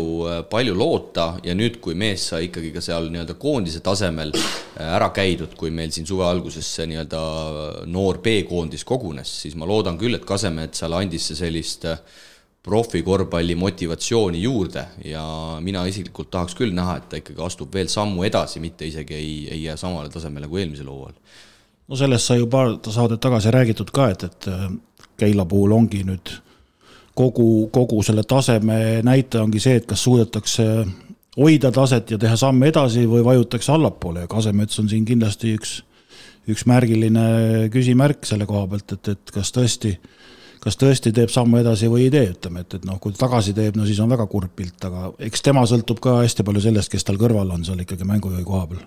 Ja teised Keila poisid ka siis, peatreeneri poeg Margus Pahv, lisaks ka siis hetkel Ameerikas raamatuid müüv Konrad Šengbus, et nemadki ju jälle aasta vanemad kui on suvel tublisti trenni teinud, siis see areng peaks olema ilmselge, iseasi nüüd, kui palju keegi areneb, eks, aga ma usun, et Peep ise loodab ka, et sealt tuleb ka ikkagi jälle seda panust, panust veidi juurde, sest mis seal salata, eelmisel hooajal ma ütleks, et nad pigem ikkagi mängisid okeilt, et arvestades, et kust nad tulid, siis ma ütleks, et nad kõik enam-vähem täitsid ikkagi, ikkagi oma rolli ära ja, ja sealt saab ka kindlasti veel selline, selline väike samm ülespoole tehtud noh, eks lootma peab jah, aga, aga reaalsus, reaalsus tuleb, tuleb siin natukese aja pärast, nii et, et eks me siis näeme. aga jaa, ma arvan, et põhiküsimus ongi see, et kas Keila, Keila suudab seda taset hoida, kas see eelmise hooaja nii-öelda hea, hea hoog, edu oli, oli puhtalt selle nii-öelda komplekteerimise tulemus, et saadi Vitolt, saadi Radunitš või oli seal ikkagi midagi, midagi enamat taga, no Pahv kindlasti hea treener siin, Mett Mokale ka natukene ikkagi aitas Vitoltsi VEF-i ka, nii et Vitals on küll varem juba VEF-is olnud, nii et, nii et, nii et tagasi tuleb. no sa ikka üldse Peep, Peepu ei usu, jah? ei, ei usun, usun. lihtsalt sa viskad sihukest huumorit sisse kusjuures Peep ütles ise mulle selle nalja, nii et ma, ma ei saa öelda, et ma selle nalja ei, välja mõtleja eks, eks selle nalja ta sulle ütleski, sellepärast et eks tal on pinge peal praegust, et jällegi eelmise aasta olukorda korrata on raske ja siis tulebki huumoriga asja võtta. ja välismaalased pidavad siis saabuma Keilasse augusti viimasel nädalal ehk siis paratamatult see meie Eesti spordike on selline, et, et tuleb igalt poolt natukene seda, seda rahakotti äh, kokku hoida, aga, aga teised Keila mehed muidugi nagu ikka seal kombeks, siis terve suvi on juba, juba toimetanud ja laagerdanud ja, ja meeskond siis pidavat minema ikkagi Käärikule ka laagrisse, nii et Peep teeb omad asjad, omad asjad endiselt, endiselt ära. Jah, Tallinna Openil Kasemets mängis, vaatasin, väga, väga, väga võimas ei olnud väga võimas ei olnud, aga ühe-kahese sai kirja. aa, siis on hästi. vuntsi oli ka ette kasutatud. ja mängivad siis äh, ka Tallinna turniiril, mida siis korraldab Tallinna Kalev, ehk siis kui Kristo rääkis siin kadrude, karude karikast, siis äh, Tallinna turniir äh, leiab aset, kui ma ei eksi, kaheksandal, üheksandal septembril, seal peaks olema Tallinna Kalev, Keila, TalTech ja Viimsi. nii et Tallinna, Tallinna esindus, nii et kel on huvi, siis, siis septembri alguses saab, noh, ma eeldan, et siis kuskil Tallinna saalis, Kalevi spordihallis või Sõles seda seda turniiri, turniiri no, jälgida. näed, valmistuvad karude turniiriks no, Tallinna Kalev nii kõvasti, et te peate ka mänge hakkama tegema varem, muidu lähete nii tühjalt peale. me teeme kolmandal septembril kinniste, nagu see moodsalt öeldakse, kinniste ukse taga.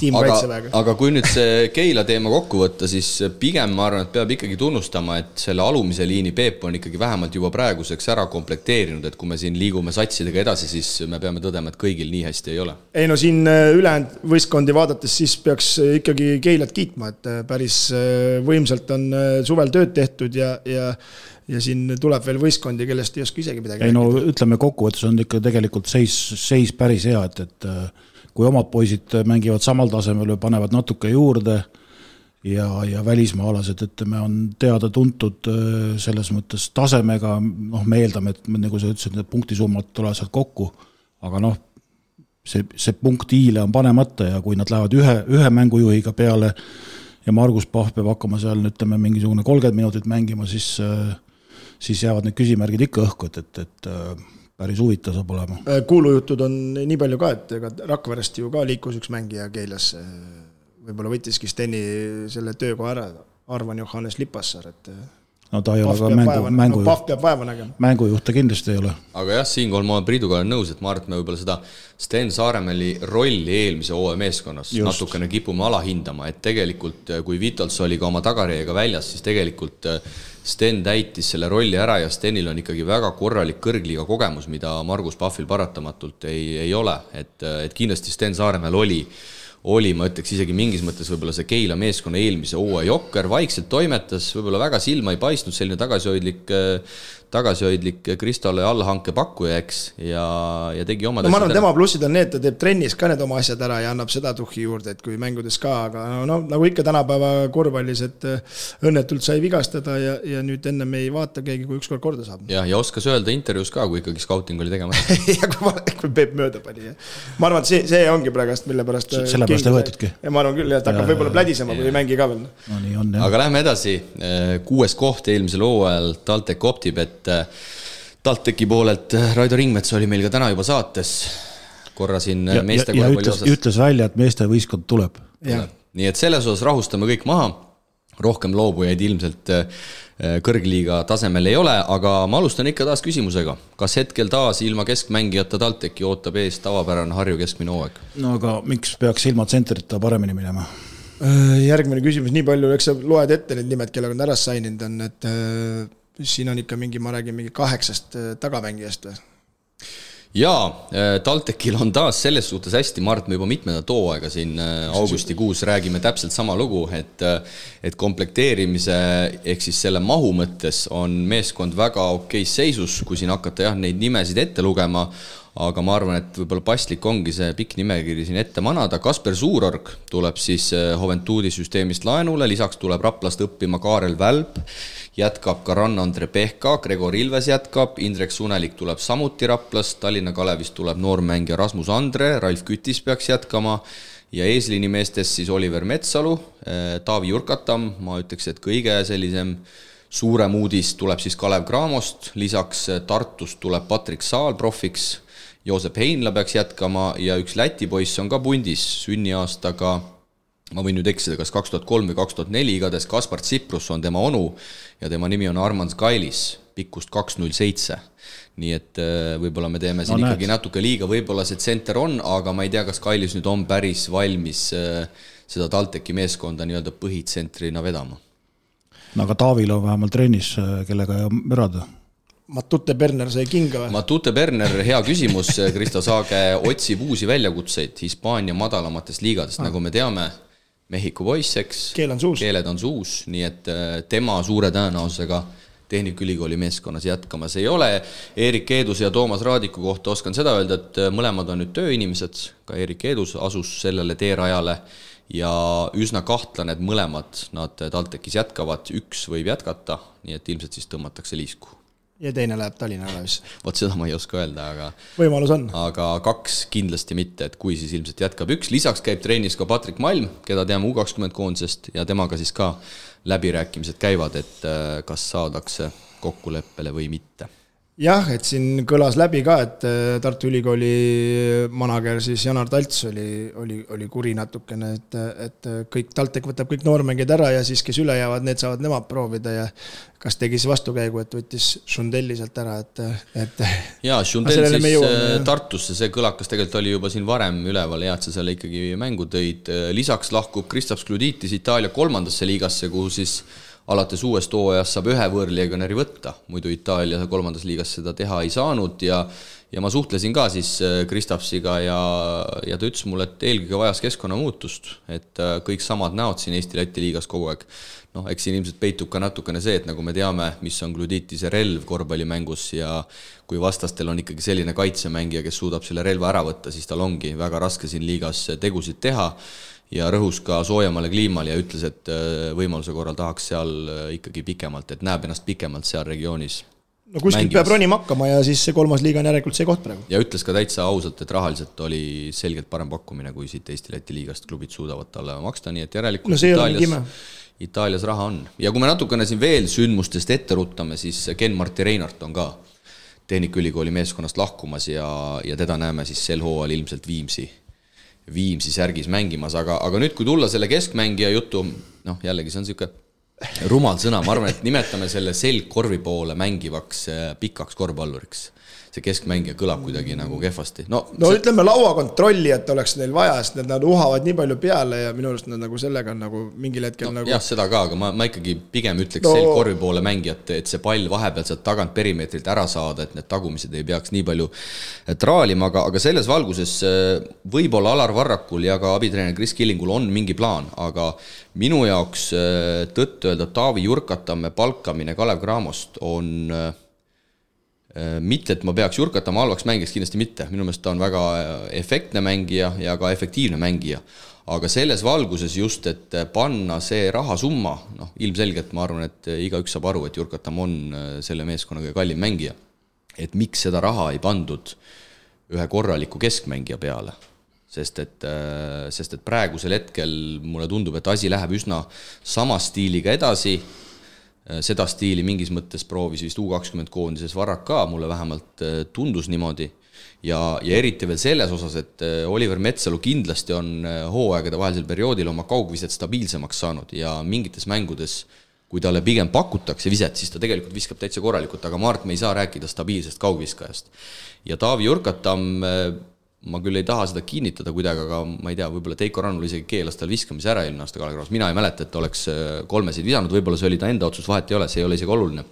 Viimsis ta seda igatahes tegi, küll üsna kehva protsendiga, aga ma nüüd mõtlen, et kui Metsal ja Jürkatan peaks olema koos väljakul ja kui, äh, kui kumbki nii-öelda mängu alguses, noh, ma ei tea, a la pakutakse ja sisse ei saa kaare tagant, siis äh, Tehnikaülikooli vastu on kaitses üsna, üsna kerge bussi parkida või te ei nõustu minuga? no kui on viis mängijat kõik perimeetri taga, siis on päris keeruline sealt isegi viskele saada, aga no seda ma mõtlengi, et rääkides ja, veel seda, et kus aga, selge ees see korvipool, okei okay,, Oliver võib mängida, aga me teame ju, et Oliver mängib pigem siis, kui tal on lühem vastane või sama pikk vastane selja taga. jaa, aga võib-olla TalTechil on nii hästi, kui naiskonnal raha ei olnud, et nad ostsid back-up äh, mängija lihtsalt äh, Oliver Metsalule, et äh, Jürkatame siis Oliver Metsalu vahetus, et ega me ju ei tea, mis see mänguplaan ette näeb, aga.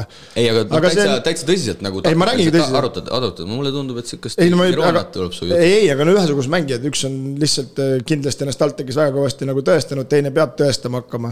kui me võtame Jürkatame viimase hooaja, kus ta hästi mängis Viimsi eest, siis ta ju mängis Saakis äh, ja kes neil veel seal korvi all oli, siis ma juba hakkan Ro Robertson. ja Robertson ja, ja Lips ja, ja, ja, ja selles mõttes, et siis ta ikkagi ju mängis sihukest nelja ja, ja ütleme, tema tugevused on kaitses, aga aga, aga no ma ei tea, saab olema huvitav vaadata jälle ja ja, ja no iga-aastane mure ikka jah, see meie, meie mure pigem nagu ütleb Raido Ringmets vahest, et see on nagu meie mure, et neil keskmängijat vaja on, aga, aga tulemust ei ole tulnud ja siiamaani, et ma arvan, et meil on mingil määral õigus, et saab huvitav olema, noh.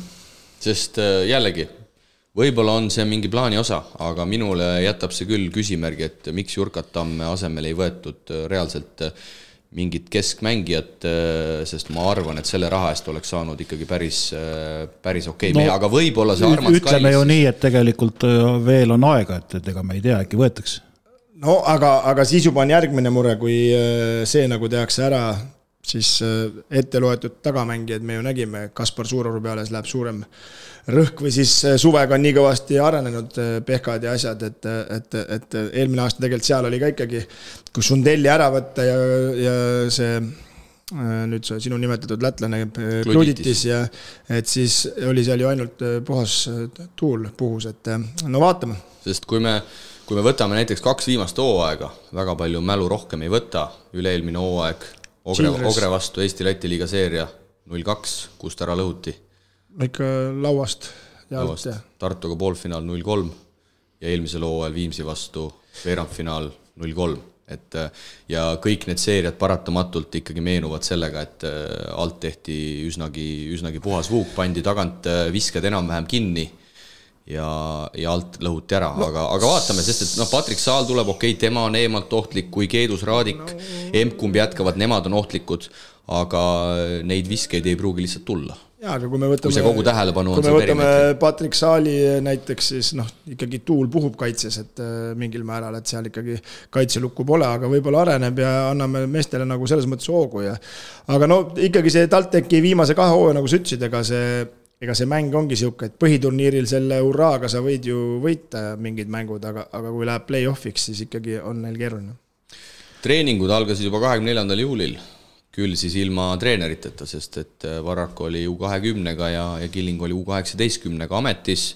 Põhja-Euroopa liigasse pigem hetkeseisuga ei minda, see on rahaliselt äh, liialt suur äh, väljakutse ja, ja TalTechi me peaksime ka nägema siis Tallinna karikal septembri alguses, aga enne seda minu andmetel mängitakse Pärnuga kontrollmäng esimesel septembril, ehk siis kooli minemise päeval ja mängitakse veel ka Jõgeval Tartuga, nii et Alar Varrak saab oma oma kodulinna publiku ees siis, siis Tartu vastu mööda võtta. treeneri pingil ka üks muudatus, Rauno Pehka peaks liituma TalTechi äh, esindussatsiga siis kolmanda treenerina. Igapäevaselt, ta küll ei peaks, ei peaks töös olema, mängudel ta pingi peal ei istu, aga tema roll siis ilmselt saab olema mängijatega individuaalse töö tegemine.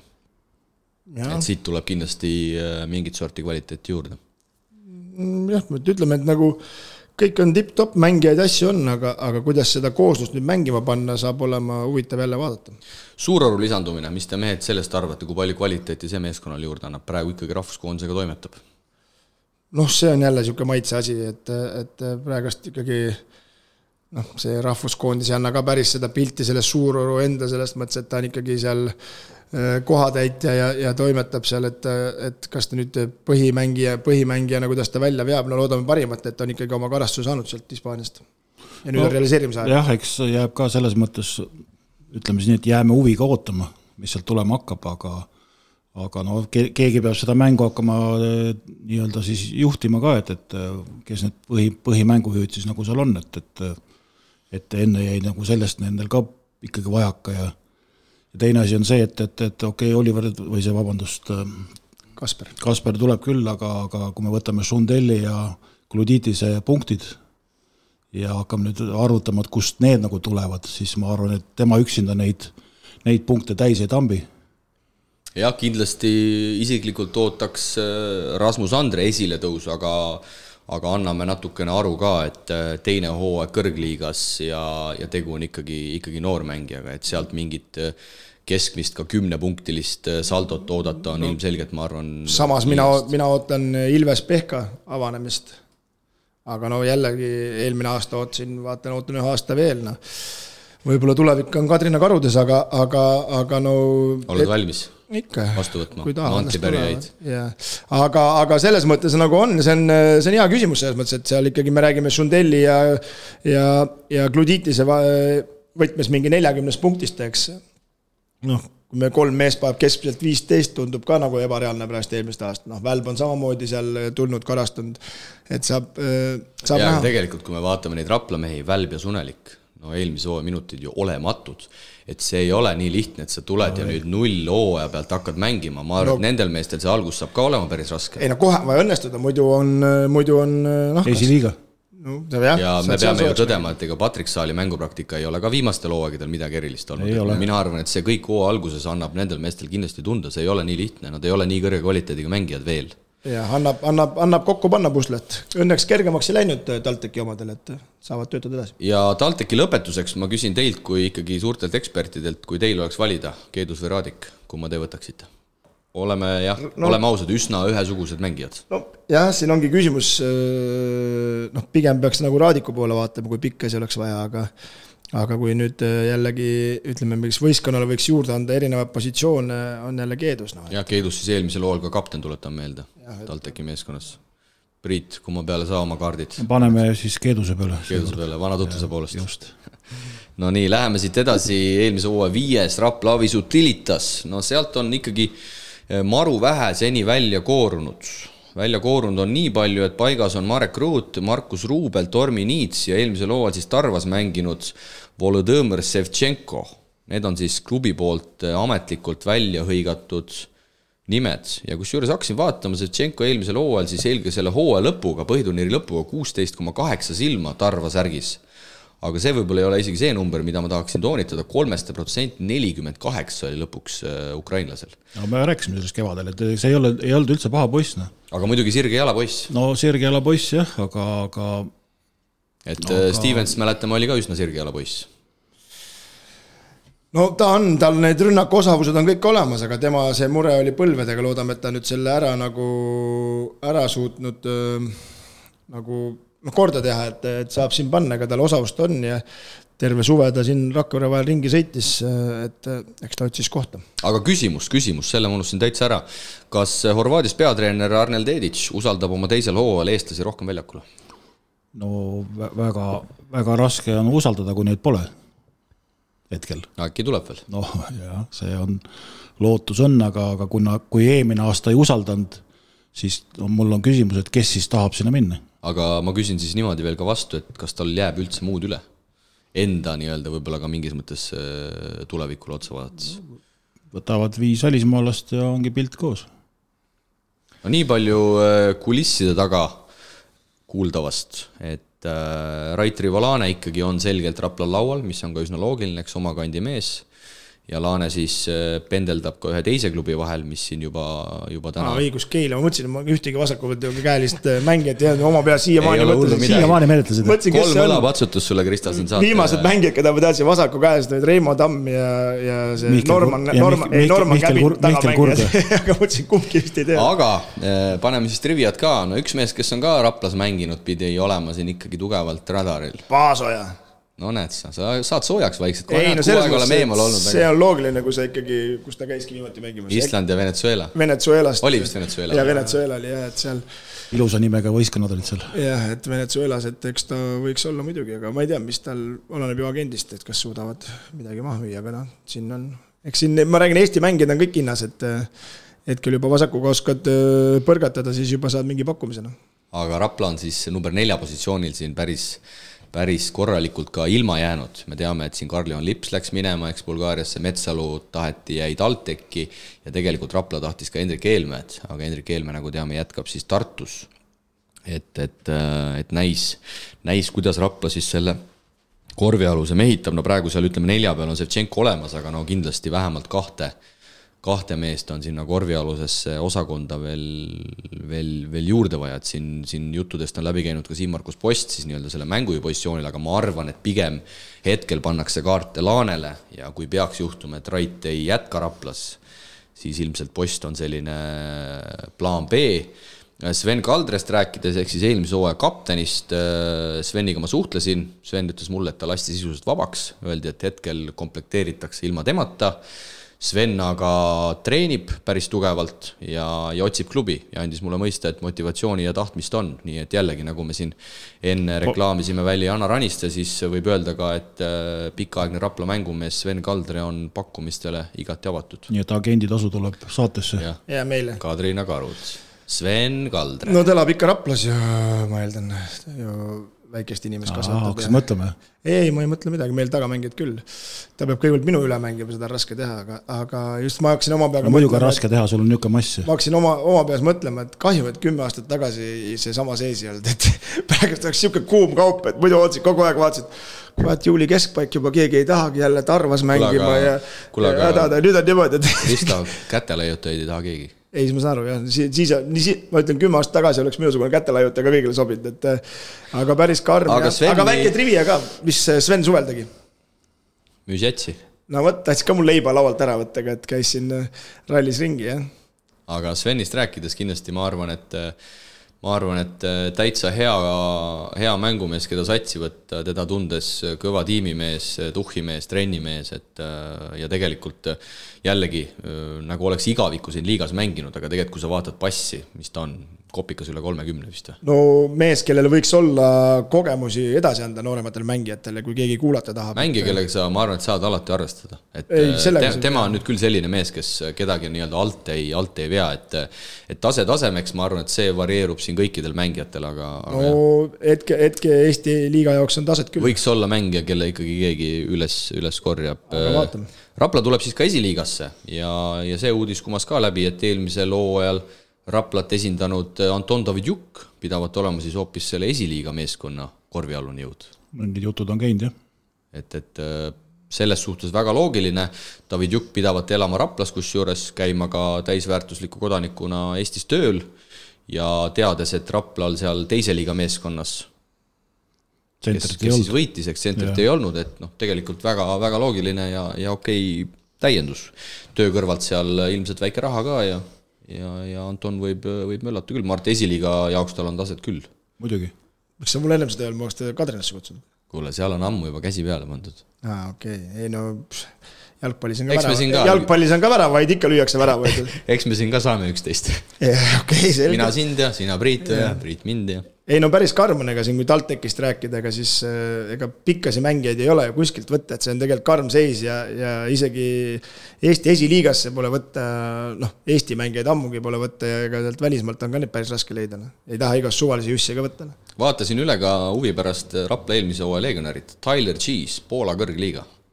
noh, võib-olla pool hooaega pakuks talle no see on tegelikult ju aga see ikkagi jälle näitab, et Ei, näit- paned siin Eesti-Läti liigas mingi numbrid kokku ja, ja, ja ikka kuskil ja pass peab ameeriklane olema ja, ja see on ju tegelikult ju, kui sa vaatad üldse, kuhu siit Eesti-Läti liigast need mehed liiguvad, siis need on ikka päris muljetavaldavad äh, satsid, et see Lennud. siin ei ole ju Tartust ju pärast jõuame, mehed läksid ka Saksamaad ja asjad, et see siin ei aga noh, meil on vale pass lihtsalt, Eesti pass, et meil on keeruline aga igal juhul Rapla osas me jääme uudiseid ootama, sest äh, väga palju neid seni tulnud ei ole, aga, väga pikk maa minna ikka aga. teades Kas Kas, see- Jaaku, siis sealt kindlasti midagi tuleb, ma ei julge arvan, midagi öelda, ma pean Raplaga nii palju puusse pannud, aga kas see Toomits ei pidanud tagasi tulema? Toomits peaks olema siiani laual. Toomits, äh, ma uurisin ka, minu teada tal ei ole uut klubi, nii et eks nad üritavad ta kindlasti tagasi saada. Ma elan Raplas nii kõvasti kaasa, et eelmine kord nägin unes juba midagi ja nüüd ei julgenud väljagi öelda, et see Toomits oli ka kuskil kuskil ma mis sa ütlesid, nägin. et see kõik sponsorid pidid ära kaduma? kõik on läinud, kõik on Keilasse läinud, aga ei, noh, Keila lähme edasi. just, just.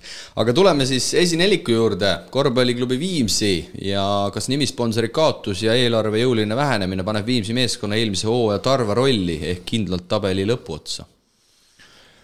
No uudised on väga vähe, ainukesed uudised, mis äh, Viimsi lehelt äh, Facebookis ette viskavad, on aitäh äh, Raiko, aitäh Egert, aitäh Siim-Markus, aitäh Harris, aitäh Lips. Aitäh Toppin. aitäh Toppin ja siis mõtled, et kui kõigile on aitäh öeldud, siis nagu ei jäänudki kedagi jääme ootama tere tulemast uudiseid. et, et ei jäänudki eelmise aasta satsist midagi alles peale selle esiliiga, millega ei suudetud ka midagi teha ja kui need nüüd hakkavad seda sammu seal viima, no siis on isegi kurvem see lugu, kui seal Rakverel. olgu öeldud, et äh, suurusjärgu osas eelarve Viimsil väheneb ilmselt circa viiskümmend protsenti. No, siis- minnakse ilmselt äh, 250. umbes sarnase eelarvega peale, nagu Tarvas eelmine hooaeg mängis. kakssada viiskümmend, kakssada sinna vahemikku. ei no ega kindlasti müts maha selles mõttes pingutamise eest, et ikkagi üritavad, aga, aga no sihukest kurba lõppu küll ei tahaks, et äh, noh. ja noh, nagu kui sa mõtled selle korvpallikooli peale Viimsi, siis on ju, et äh, kus on ikkagi lapsi ju palju, kas me räägime siis ikka kuuesajast treenitavast lapsest erinevates filiaalides, siis ja kui seal ka nagu mängijaid võtta pole, siis on nagu ikka päris kurb asi noh.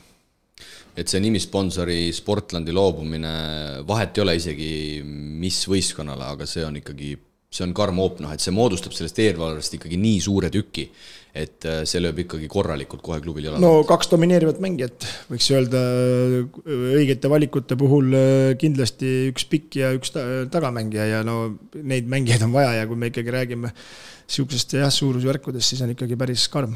Aga ma klubijuhi Einastega ka põgusalt vestlesin ja ja siinkohal ma tahaks küll äh, mütsi tõsta, vähemalt hetkel Viimsi ees, et tegelikult ma tean, et neil oli laual ka päris tõsiselt see, et nad kolivad esiliigasse tagasi, aga aga ma ütleks respekt, et seda ei tehtud, et üritatakse ikkagi olla, oodatakse paremaid aegu, üritatakse hooaja käigus seda eelarvet suurendada, sest paratamatult, mis Tanelilt ka läbi kummas, on see, et lihtsam on püsida, kui uuesti sealt üles tõusta, sest nagu me teame, kui sa lähed aste madalamale, siis omavalitsuse toetus ka äh, väheneb, väheneb selgelt. et, et äh, ma tõesti siiralt loodan, sest äh, ma arvan, et te olete minuga nõus ja me oleme korduvalt öelnud, et äh, see Viimsi olek kaks aastat kõrgliigas, see andis ikkagi teatavaid emotsioone juurde, need kodumängud olid hästi korraldatud, rahvas käis saalis, meeskond oli hästi komplekteeritud, tuletame meelde debüüthooaja Eesti-Läti liiga tuhkatriinu hõbemedalit, et, et tege-, tegelikult see kõik oli nagu äge ja, ja seal tehti ikkagi sellist professionaalset korvpalli no mis me oskame öelda,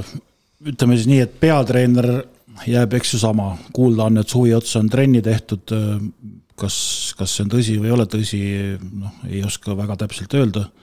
aga, aga, aga kõik need, kes, kes enne istusid, peavad hakkama nüüd siis liigutama, nii et ma, ma selle koha pealt ütleks, et, et võib-olla nad on paremas seisus, kui, kui näiteks Rakvere oli, et, et Rakverel kuidagi see, see asi nagu ütleme, juhuslik ja, ja, ja, ja treener oli ka vahetus kogu aeg, et siin nagu nüüd treener on sama, eks ju. abitreener on küll läinud, aga et, et nad tabeli lõpuosast nagu kõrgemale tõuseks, vot see on, vot see on nagu, nagu küsimärk, ütleme, et, et seda ma pigem ei usu no aga seal on ikkagi selles mõttes Rakverega jälle, kui me siin toome see näite, on eelis nii suur, et Tallinnas neid mängijaid võiks leida, noh, Ken-Marti Reinart, nagu sa ütlesid, on seal, liigub Viimsisse ja neid no Oliver Suurorg peaks olema.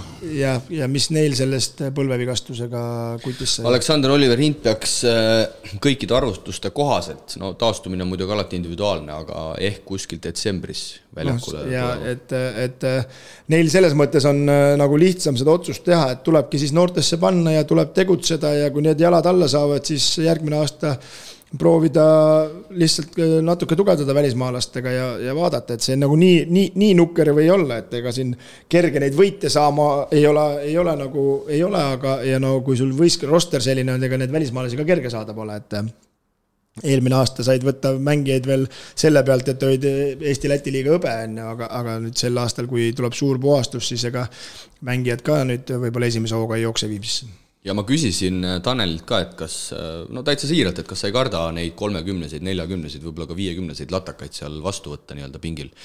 ja ta ütles, et ei karda ja ma hakkasin ise mõtlema, et et äh, ei taha küll Tarvele liiga teha, aga Viimsil on neid latakaid võib-olla selles mõttes natuke lihtsam võtta, et nad ikkagi selgelt võtavad neid oma noortega. Et äh, noh, Tarval no, ma ütlen, see kooslus on natuke ta, Tarval, nagu me teame, seal oli ju neli välismaalast vist, eks, ja, ja noh, need oma noored Tarva osas olid ka niisugune üsna suhteline mm -hmm. mõiste. et selles mõttes võib-olla Viimsil on, on natuke lihtsam, aga, aga no vaatame, kui need esimesed litakad tulevad, kui nad tulevad muidugi, aga no fakt on see, et raha ikkagi mängib päris suurt rolli ja ja hetkeseis, nagu te siin avasite ka mängu koha peal, siis ilmselt Oliver Suurorg ja Ron Laanemaa peab nüüd kõvasti tõusma ja ma arvan, et Laanemaa, ma julgen väita, et võiks saada hakkama küll, sest et ta oli siin meil kolm-kolm koondistel ka äh, sparringpartnerina abis. Ja ma arvan, et selles suhtes äh, Alar Varrak ikkagi tegi vea, et ta sinna U kakskümmend koondisesse, vähemalt esimesse laagrisse seda meest ei, ei kaasanud, sest et see oli, ma arvan, üks väheseid tagumisi, kellel oli mingitki sorti kõrgliiga karastus eelmisest hooajast ja mittegi üldse ju tegelikult äh, nõrgas meeskonnas, nii et mina isiklikult Laanemaasse usun, et ta võiks, võiks seal pildile tulla, no Jörgen Rikberg on küll kaitseväes, spordirühmas, aga tema peaks olema septembris tagasi, siis on seal veel Ken-Marti Reinart, kes tuleb, tuleb siis TalTechist, U kaheksateist kolm korda kolm koondises olnud Gerrit Lehe peaks olema Saksamaalt tagasi ja tema peaks siis ka liituma eh, Viimsi meeskonnaga. ja siis ütleme, korvialused poisid Hint Sünd, Kokk Arop ja nagu ma aru sain, hetkel vaadatakse ühte välismaalast siis korvi alla, et see, see on paratamatus, sest et muidu läheb see asi ikkagi väga inetuks ja ja ütles üsna tabavalt Einaste mulle, et tuleb leida uus Toppin lihtsalt. no see on äh, väga, väga ütleme, tähtis, äh, tähtis ost, et, et äh, kui, kui sa leiad niisuguse enam-vähem mängumehe, ütleme ala, isegi kui kok-, kokkuvõttes võib öelda nagu Toppin olid, siis, siis teiste õnnestumise protsent tõuseb kõvasti noh, siin on muidugi see, et kui sa, sa pead väga hästi oskama seda venda valida, et tal no, kohe tuju pahaks ei lähe, kui ta nende lastega ringi hakkab jooksma. sama ja, mure nagu ütleme. ja, ütleme, ja hakkab seda teistpidi võib-olla lõhkuma no,. ütleme nii, et saakist, saakist sinna võtta ei saa ei saa. saakist võtta ei saa, aga lihtsalt äh, peab lootma mingisuguse ameeriklase peale, kes tahab Euroopas tulla mängima, aga ta peaks olema kindlasti selge eesmängija. sest kõik ülejäänud on perimeetri mehed no ütleme nii, et ma oskan Viimsile ainult ühte soovitada ja, ja kunagi ammu ütlesin Lipasse Arnole ka, et, et kaotada saab mitut moodi, et võideldes kahekümnega saab ka ja kui need kutid endast kõik väljakule jätavad, siis ma arvan, et Viimsi publik neid maha ei jäta. Oliver Suurorg, kes tuleb siis Tartust üle, võib-olla siin võiks ka natukene peatuda ja, ja ausalt öeldes Suurorul nüüd ka selline kuidas öelda, mingis mõttes ma arvan, murranguline koht karjääris, et ta on Tartus olnud selline pingilt tulija, tubli poiss, käib paralleelselt koolis, lõpetas nüüd ju lausa ka füsioteraapia, mis on ikkagi, mina ütleks, väga muljetavaldav korvpalli, profikorvpalli kõrvalt füsioteraapia lõpetada, see see väärib kiitust, nagu me teame, kõik Suuroru dünastia poisid on asjalikud ja, ja tublid mehed, aga nüüd Oliver peab küll näitama, et temas on seda suure korvpalli ainest ja nüüd ei saa küll mitte kuskile Rosenthali või Gordoni selja taha ennast enam nüüd ei võita. saa jah, ütleme nii, et laud on kaetud ja nüüd tuleb tuleb näidata. no see on ikkagi realiseerimisaasta tal, ütleme nii, et, et ta peab kohe võtma selles mõttes mitte, kuigi ta tundub niisugune tagasihoidlik poiss, ta peab võtma nagu ka ohjad igal pool enda kätte, ütleme nii riietusruumis kui, kui, kui ka väljakul, et tal seda kogemust ja, ja asja peaks ju olema kõrvaltvaatajana küll, et nüüd on realiseerimise koht. Aga ilmselt suurem küsimus Viimsi klubi jaoks on see, et kuna kaasa löö-, lüüakse veel ka esiliigas ja teises liigas, esiliigas peaks siis peatreener olema endiselt ukrainlane Äh, Dmitri Kolomitšenko ja teises liigas võtab siis juhtohjad endale Kaarel Traumann, et et kuidas nüüd need liigad suudetakse ära mehitada, sest me teame, et eelmisel hooajal ju kõrgliiga sats oli piisavalt tugev, Laanemaad, ka Rikbergid, Sündid, Kokid väga mängida ei saanud esiliiga mingis mõttes oli neile paras, on ju, kuigi me seda pendeldamist ilmselgelt heaks ei kiitnud ja ei kiida seda heaks ilmselt seni. aga nüüd, kui Laanemaa, Rikberg, Sünd, mängijad hakkavad ilmselt mängima kakskümmend pluss minutit, noh eeldatavalt, kui me seda koosseisu vaatame, siis kes hakkavad Viimsil raskust kandma esiliigas?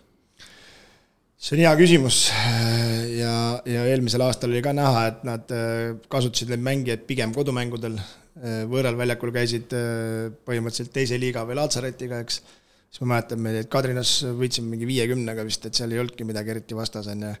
et äh, no jälle küsimus, et võib-olla oleks pidanud ühest liigast loobuma, noh. ja, ja hetkel tundub minu jaoks nagu õige samm oleks olnud esiliigast loobuda, et äh, las löövad teises liigas platsi puhtaks, tulevad tagasi, et aga, aga no küll nad ise teavad oma seisus rohkem ja ja kuidas neid mängijaid seal karastada, eks siis teise liiga omad tõusevad esiliigasse ja, ja esiliiga või need äh, kuskilt alt siis komplekteeriks teine liiga kokku Siim-Markus Post ja tegusid tänasel päeval endise Viimsi mängija ja rahvuskoondise kandidaadiga. ja vähemalt nädal tagasi polnud minu andmetel Siim-Markus Postil Eesti klubidest mitte ühtegi pakkumist. no ei ole ju Allerist ka midagi kuulda olnud. no Aller äh, minu andmetel tõmbab suurest korvpallist tagasi, aga ma ei tea, kui avalikult ta seda infot on, on jaganud, aga aga ma mõtlen just selles valguses, et Post on tänasel päeval rahvuskoondise liige, käis ju ka siin äh, mängudel Ungaris ja, ja sellise tasemega mängijal ei ole Eestist ühtegi pakkumist, no mida me sellise asja peale kosta oskame? vaadates Eesti mängijate turuseisu, kas neid mängujuhte siis ikkagi, no tegelikult ju Eesti mäng, mängujuhte ei ole? noh, siin eelnevatel aastatel ju Pärnust ära tulles ja, ja, ja Siim-Markus Posti iseloomu siin nagu, kes on rääkinud, ise pole kõrval olnud, kätt pole hoidnud, aga võib-olla kerib hinda juut turu peale, et tunnetab mingit asja, ei oska öelda. okei okay,, väga huvitav igatahes äh, minu jaoks selline olukord, et siin mingi jututasandil on olnud, siin Raplad on läbi käinud ja ja nii edasi, aga, aga tõesti, et kas siis esimese asjana vaadatakse mujale ja post on seal ikkagi alles, alles plaan B, C see on, see on kerge. no me ei tea ju, meie posti hinda võime siin ennustada, aga kui ta siin äh, üle ennast pakub, siis ikkagi klubid äh, hetkel majanduslikus seisus äh, lähevad äh, odavama neegersportlase peale, ma arvan, ja siis on see plaan A.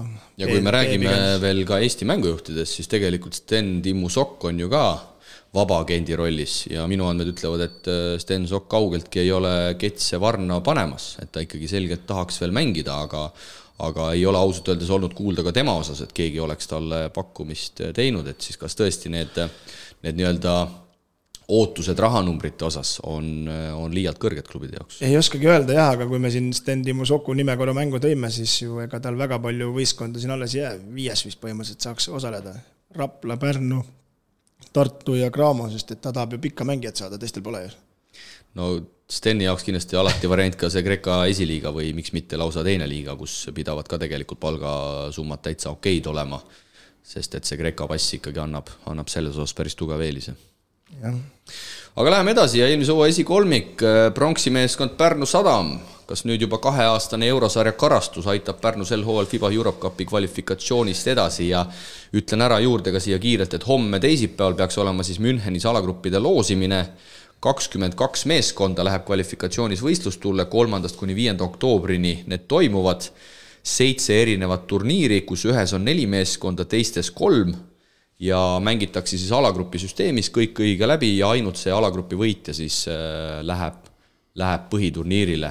Pärnu on esimeses loosipotis ja vastane loositakse siis teisest, kolmandast ja nagu öeldud, neljandas loosipotis on ka üks Aserbaidžaani võistkond, nii et on võimalik ka minna neljandas, neljasesse alagruppi ja kui ma vaatan neid võistkondi, kellega võib kokku minna, siis võib minna väga hästi, aga võib minna ka kehvasti, näiteks seal teises potis on üks Kosovo punt, kolmandas potis on üks Küprose punt, ei taha neile küll kuidagi liiga teha, aga no paratamatult korvpalliriigi tase on selline, nagu ta on, samas teises potis on Iisraeli meeskond Herslia, kes on kindlasti väga korraliku tasemega, lisaks on Türgi kõrgliiga punt seal ja kolmandas näiteks on leedukad Gedainjai Nievesis, on rootslaste Boras Basket, nii et äh, loosist oleneb Pärnu jaoks ilmselt väga palju.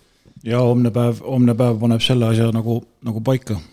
Jah, et ega siin õunte pealt raske ennustada ja, ja eks nende FIBA turniiridega nagu Kalev Caramol ja, ja Pärnul sellel aastal on, siis äh, saab olema ka äh, põnev, et kui heas seisus nad ise selleks hetkeks on, et need mängud tulevad väga vara kätte, et äh, et ei tea. no kas... nende puhul on üks asi veel, et kas nad saavad selle kodus korraldamise õiguse või ei saa, et, et kui nad kodus ikkagi saavad mängida, siis see annab neile ikkagi väikse, väikse eelise. aga nagu ma aru sain, siis seda korraldamist sihitakse? jah, seda korraldamist sihitakse, on jah selle üle on tegelikult taas hea meel, et, et John selles suhtes teeb seal ikkagi tublit asja ja et tuua see korvpall Pärnu inimesteni ja ilmselgelt seal on ka põhjus selles, et kodus on seda edasipääsu selgelt lihtsam püüda, kui minna kuskile kaugele reisima. ja järelikult on ambitsioon ikkagi sinna peale saada, mitte lihtsalt äh, kvalifikatsioonil osalema ja, ja vaadata, mis saab, et äh, kõik märgid näitavad, et on nad selleks valmistunud ja, ja aga mis meestega võistkond, võistkond on komplekteeritud. siit on hea edasi, siit on hea edasi minna, räägime siis, ma ütleks selle suve üheks, ühest kõvemast üleminekust siis Eesti pinnal. Mihkel Kirves ehk siis meeskonna kapteni täieliku eelmise hooaja auruvedori lahkumise taustal, kas kas näeme nüüd ära, kui suur roll oli tal Pärnu varasemas edus või te seda rolli ei tähtsusta liialt üle? No kui eelmise aasta Pärnut vaadata, kui kõik koos püsivad, siis võib-olla ei tähtsusta üle, aga kui, kui, kui hakkas niisugune laatsaret pihta nagu eelmine aasta, siis ju oli näha, et äh, Mihkel võib ka üksi seda võistkonda tassida, et kas sel aastal niisugune mees olemas on? hea küsimus, Paarnis tuleb tagasi, kas suudab need kingad täita kaptenina, elame-näeme. küsimus on selles, et mida kujutab endast see mees, keda veel pole välja öeldud, et neil pidi olema mingisugune neli pool viis Mario Kegler Sloveenia kõrgliigast ilmselt siis. kelle punktisumma oli päris korralik, aga kas ta siin, siin ka tegusid suudab tegema hakata, et eh, eks siin sõltub kõik täpselt samamoodi sellest kompotist, et kuidas, kuidas need mängujuhid eh, hakkavad nagu olema, et teada on, et see Ukraina poiss tahab eh, ka kõvasti palliga olla, ise toimetada, et Aart vaatas kevadel, sai ka nüüd maitse suhu, et, et, et kui ise teen, siis siis olen kõva mängumees, et, et kuidas see pall nagu jagunema hakkab, et no sa, sa rihid õigesse kohta ja ja ma tooksin eelmise hooaja selle mängupildi veidi ette, nagu me teame, Mihkel Kirves on aastaid Pärnus täitnud täitnud selle nii-öelda point forward'i rolli, ehk siis toob palli üle, ütleb liikumisi, nii edasi, nii edasi. Ja ma tooksin välja just Robert Valge, kes ma julgen öelda, et tänu Mihkel Kirvesele ikkagi mingid mängud päris korralikult säras. Ja ja Hart oli tubli mees küll ja ilmselgelt hinnakvaliteedi suhe oli vägagi paigas, aga ega Isaiah Hart oli vist Isaiah ta eesnimi, jah. Isaiah Hart ei olnud ju mingi mängujuht, mängujuht, et ta oli tore mees, kes viskas punkte, mängis kõva kaitset, ma ütlen, kõik jumala okei okay,, aga mängujuht ta ei olnud. Ja selles osas Mihkel Kirves aitas kõvasti välja, ta ütles liikumisi, Hart ei suutnud kohati neidki öelda. Ja ta ütles just nimelt neid liikumisi, et Robert Valge saaks ka palli, sest nagu me teame, Valgele tuleb kohti tekitada, ta ei ole nii väga sellist tüpaaži mängija, kes ise neid kohti tekitaks, et minu jaoks nüüd ongi see kõige suurem küsimus, et kuidas Hart ja ukrainlane Kozak, kellest meil pilti ees ei ole, kuidas nemad suudavad nüüd äh, Valge, Parnise ja teised mehed õnnelikud hoida? no eks seal jääb Parnise peale päris suur roll, et, et kui tema hakkab seda palli nagu jagama, siis, siis on sellel võistkonnal mingisugune lootus. ta on, ta on näidanud, et ta on kõrge IQ-ga korvpallimängija, noh. et äh, aga, aga noh, kas ta sellist suurt koormust, ütleme, välja veab, et ega tal see ei ole ka enam esimeses nooruses no ütleme nii, et valge, valged trumbid on ära jooksnud, aga, aga Hart äh, oli ise juba niigi palju tegevuses selle palliga, et neid ta sinna ette ei näinudki või, või ta väga ei, ei riskinud või ei oskagi öelda, aga, aga ja vaatame, see saab olema põnev. ja Omar Too algus näitab meile üsnagi ära, et äh, kui palju see meeskond siis Kirvesest äh, sõltus, näiteks ka eelmise hooaja taustal, et see, see play-off jättis mulje meile, me siin Mihklit ülistasime, aga ma arvan, et oli ka põhjust, meile jättis see mulje, et ikkagi väga palju sõltus, et nüüd on võimalik teistel Pärnu meestel mingis mõttes seda ümber lükata keskmängija kohale tuleb siis äh, äh, Menno Taikstra, üheksakümmend seitse sündinud, kaks kolmteist, pikk mängumees ja kaks viimast hooaega siis Hispaania esiliigas, eelmisel hooajal kuusteist minutit, kuus koma kolm punkti ja ma suhtlesin siin põgusalt ka Jaan Puidetiga, kes on ju Hispaania esiliiga ekspert sisuliselt ja, ja Jaan ütles, et musta töö tegija. ütles, et täitsa okei okay mängumees suures plaanis, pigem viskab väljast hästi, äh, väga liikuv ta ei ole ja lauapallide number on seetõttu nii väike, et mehele meeldib ikkagi väga seal kaare taga no rünnakul pidi olema perimeetri taga ja, ja kaitses suudab, ütleme, enam-vähem viie koha peal ära seista, nii et, et äh, ma porran ka alles ikka. veel ei ole? pidi olema ju pikk projekt järelikult. ei, ma mõtlengi, et oli ei ole läbi kumanud, aga ma ütlen, toodi ju pika projekti jutuga, nii et ja. tundub loogiline, et siis võiks nagu olla, aga jah, Ivo Van Damm, Simon Sutt, Robert Valge, Sverre Aav siis eelmisest hooajast ka ja, ja ma arvan, et Pärnu kohal on, on ka selles suhtes ikkagi omajagu küsimärke, et eks see, eks siin kõikidel võistkondadel peale Tartu ja Graamo on ikkagi nii, et need mängijad, kes võetakse, need kaksteist mängijat, nende peale peab kõigile suutma loota ja kui seal hakkab ära kukkumise, siis läheb ikka see asi päris, päris raskeks. aga Pärnu on vähemalt enam-vähem komplekteeritud, et, et see on nagu, seda on tore vaadata, nagu läbi käis, ameeriklane Mario Keegler peaks tulema Sloveenia kõrgliigast, ametlikult ei ole seda küll välja hõigatud, aga Sloveenia kõrgliigas täitsa korralikud äh, numbrid sellel nii-öelda jõujuurikal, et peaks olema selline selles mõttes tuleb kiita, et nad olid esimesena tegelikult, äh, tegid oma võistkonna valmis ja ja, ja siit, siit on vaja nüüd hakata siis tööd tegema ja näitamist tuleb. Jah, seda, seda kahtlust meil ei olnud, et, et Johnil on rahakotti piisavalt, et saada korralikud välismaalased. aga nüüd on ilmselt küsimus, kas eestlaste osas suudetakse siit keegi veel juurde lisada, nagu öeldud sai, neid vabaagente väga palju. Turul enam järgi jäänud ei ole ja võib-olla ei ole ka põhjust, võib-olla ei ole ka põhjust. no, no väiksed, väiksed nagu küsimärgid on, et aastast aastasse ikkagi korralikud legomehed, Sutt ja Ivo Van Damm, et, et palju nad siis kaasa aitavad terve hooaja peale, et neil ikkagi tihti iga või noh, viimased kaks aastat on näidanud, et on ikkagi vigastusega väljas kogu aeg. jah, Tamm olevat seal enam-vähem pool hooaega treeningutel platsi kõrval Tour de France'i pannud ratta peal, et, et jah palju, palju need põlved lubavad, on temagi ju mitu põlveoperatsiooni läbi elanud, et, et, et, et eks see, eks see asi üsna õhuke on, kui me vaatame just seda eurosarja mõtet, et kui nüüd peaks meeskond kvalifikatsioonist edasi saama, eks, et siis läheb see ajakava ja mängude graafik ikkagi neil päris siis tihedaks. siis läheb päris raskeks, jah. ja siis on sul vaja ikkagi korralikku rotatsiooni, sest tuletame meelde Pärnu eelmise hooaja algust, kus mehi langes kui loogu ja järelikult see, see puhver ikkagi ei olnud piisavalt, piisavalt suur, mehed said trennis ilmselt liiga suurt koormust ja, ja sealt see lagunemine lõpuks pihta hakkas, aga jah, homme siis loosimine Münchenis. Ja näis, millised vastased siis äh, Pärnule eurosarja kvalifikatsioonis tulevad, meil on kaks meeskonda jäänud, eelmise aasta hõbe Tartu Ülikool Max ja Moorits, Tartu on kaks tuhat kakskümmend neli ametlikult Euroopa kultuuri pealinn kui hea võimalus on selles valguses teha midagi suurt ja, ja miks mitte tulla Priit pika pausi järel taas meistriks. viimati siis kaks tuhat viisteist. eks neil ole plaan, et lisaks kultuuripealinnale tahavad saada siis ka korvpallipealinnaks. viimati siis võideti see on nagu välja öeldud, aga noh, seal on küsimärk minu arust rohkem kui paljudel teistel võistkondadel, et et nagu me ütlesime, et peatreener tuleb tuleb nagu täitsa puhtalt lehelt meeste korvpalli, naiste korvpallist üle ja, ja ja kellega ta siis nagu suhtleb ja milliseid mängijaid ta võtab ja, ja millist stiili ta mängib, et, et noh, teades, kuidas mängijad omavahel suhtlevad, siis kõigil on niisugused suuri küsimärgid õhus, et, et mis sealt siis nagu tulema hakkab. ja ega, ega praegu võib öelda, et üsna, üsna vaikne on see, see ütleme, olukord erinevalt jälle mõnest teises võistkonnas, muidugi nendel tagumine ots on päris korralikult ära komplekteeritud. aga positsioonilt kaks ülespoole on, on nagu need märgid õhus, et, et mis seal saama hakkab? jah, et eh, noh, Sundell Rosenthal on siis äh, Kivi on nagu need põhiraskuse vedajad. Veidemann. Veidemann ah, ka. Veidemann ka õigus, jah. ja mõt-, tagaliin, ütleme ühed, ühed-kahed on täitsa okei okay,, et kui Sundell teeb oma ikka niisuguseid kontserte, nagu ta siin TalTechis tegi, siis siis, äh, siis on see päris, päris korralik jõud. jaa, Priit jõudis minust ette, ma tahtsin sama öelda, et see kolmik, Rosenthal, kui ta muidugi terve on, Veidemann ja Schundel, ma ütleks, et see meeldib mulle väga, see trio, siin on küsimärke küll üleval, Märdil see jalg, mille, millega ta eelmine aasta seda finaalseeriat mängis, see ei pidavat olema väga heas seisus. Rain Veidemann koondise plaanidesse väga, nagu me teame, enam ei kuulu. Ja kuidas Rain on oma suve veetnud, ma ei kahtle küll absoluutselt tema professionaalsuses, aga nagu me teame, mida vanemaks sa saad, Kristo ilmselt oskab kaasa rääkida, et seda raskem on suvel ennast nii-öelda ohjes hoida, sest iga aastaga see kõik on keerulisem, aga, aga ma arvan ikkagi, et Rainil pärast seda Tallinna Kalevi ebaõnnestunud hooaega hammas on korralikult veres. Ja tuletame meelde Veidemanni üle-eelmist hooaega Viimsis, mis oli ju tegelikult noh, ma nimetaks lausa seda võimsaks hooajaks, et ta tuli ikkagi väga tugevalt nii-öelda pildile tagasi.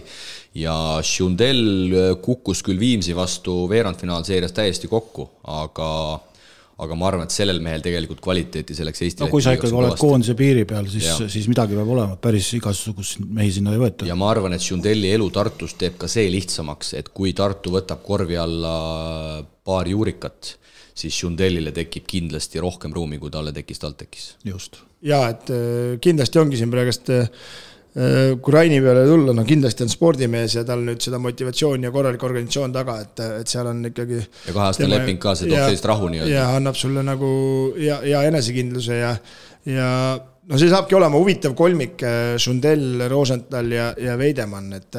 ja Robin Rosent... Kivi siis ka sinna juurde. ja Rosenthal, ütleme, ei ole ju tegelikult kadega palli söötma, et ta pigem annab pigem sööt ja, ja siis nüüd on küsimus, kuidas Sundell ja, ja Veidemann selle ära, ära majandavad, et omavahelised asjad, aga aga siin ma ei näe nagu erilist probleemi, aga no vaatame, mis nad sinna korvi alla toovad või, või, või kus neil veel need mängijad tulevad korvialune on kindlasti kõige suurem murekoht, sest et äh, tänase päeva seisuga, seitsmendal augustil, kui me seda saadet äh, salvestame, tegelikult ju peale Hendrik Eelmäe ja Tallinna Kalevist tulnud noormängija Karl-Gustav Jurtšenko ei olegi Tartul korvi alla kedagi seni Erki Urvik on praegu põhis. Erki Urvik ka, vabandust, Erkile tahtsin siin juba, juba liiga teha, aga aga tõtt-öelda teeb veidi murelikuks, ma usun, et kindlasti äh, jutu tasandil Tartul töö käib ja mine sa tea, võib-olla täna tuleb juba mingi uudis välja, aga aga eks siin on mehed ära ka libisenud, äh, ma ei tea, palju see nii-öelda avalik info on, palju seda teatakse, aga Mihkel Kirves oli Tartul ka tugevalt laual, olevat tehtud, äh, olevat teinud Tartu ikkagi talle väga hea pakkumise,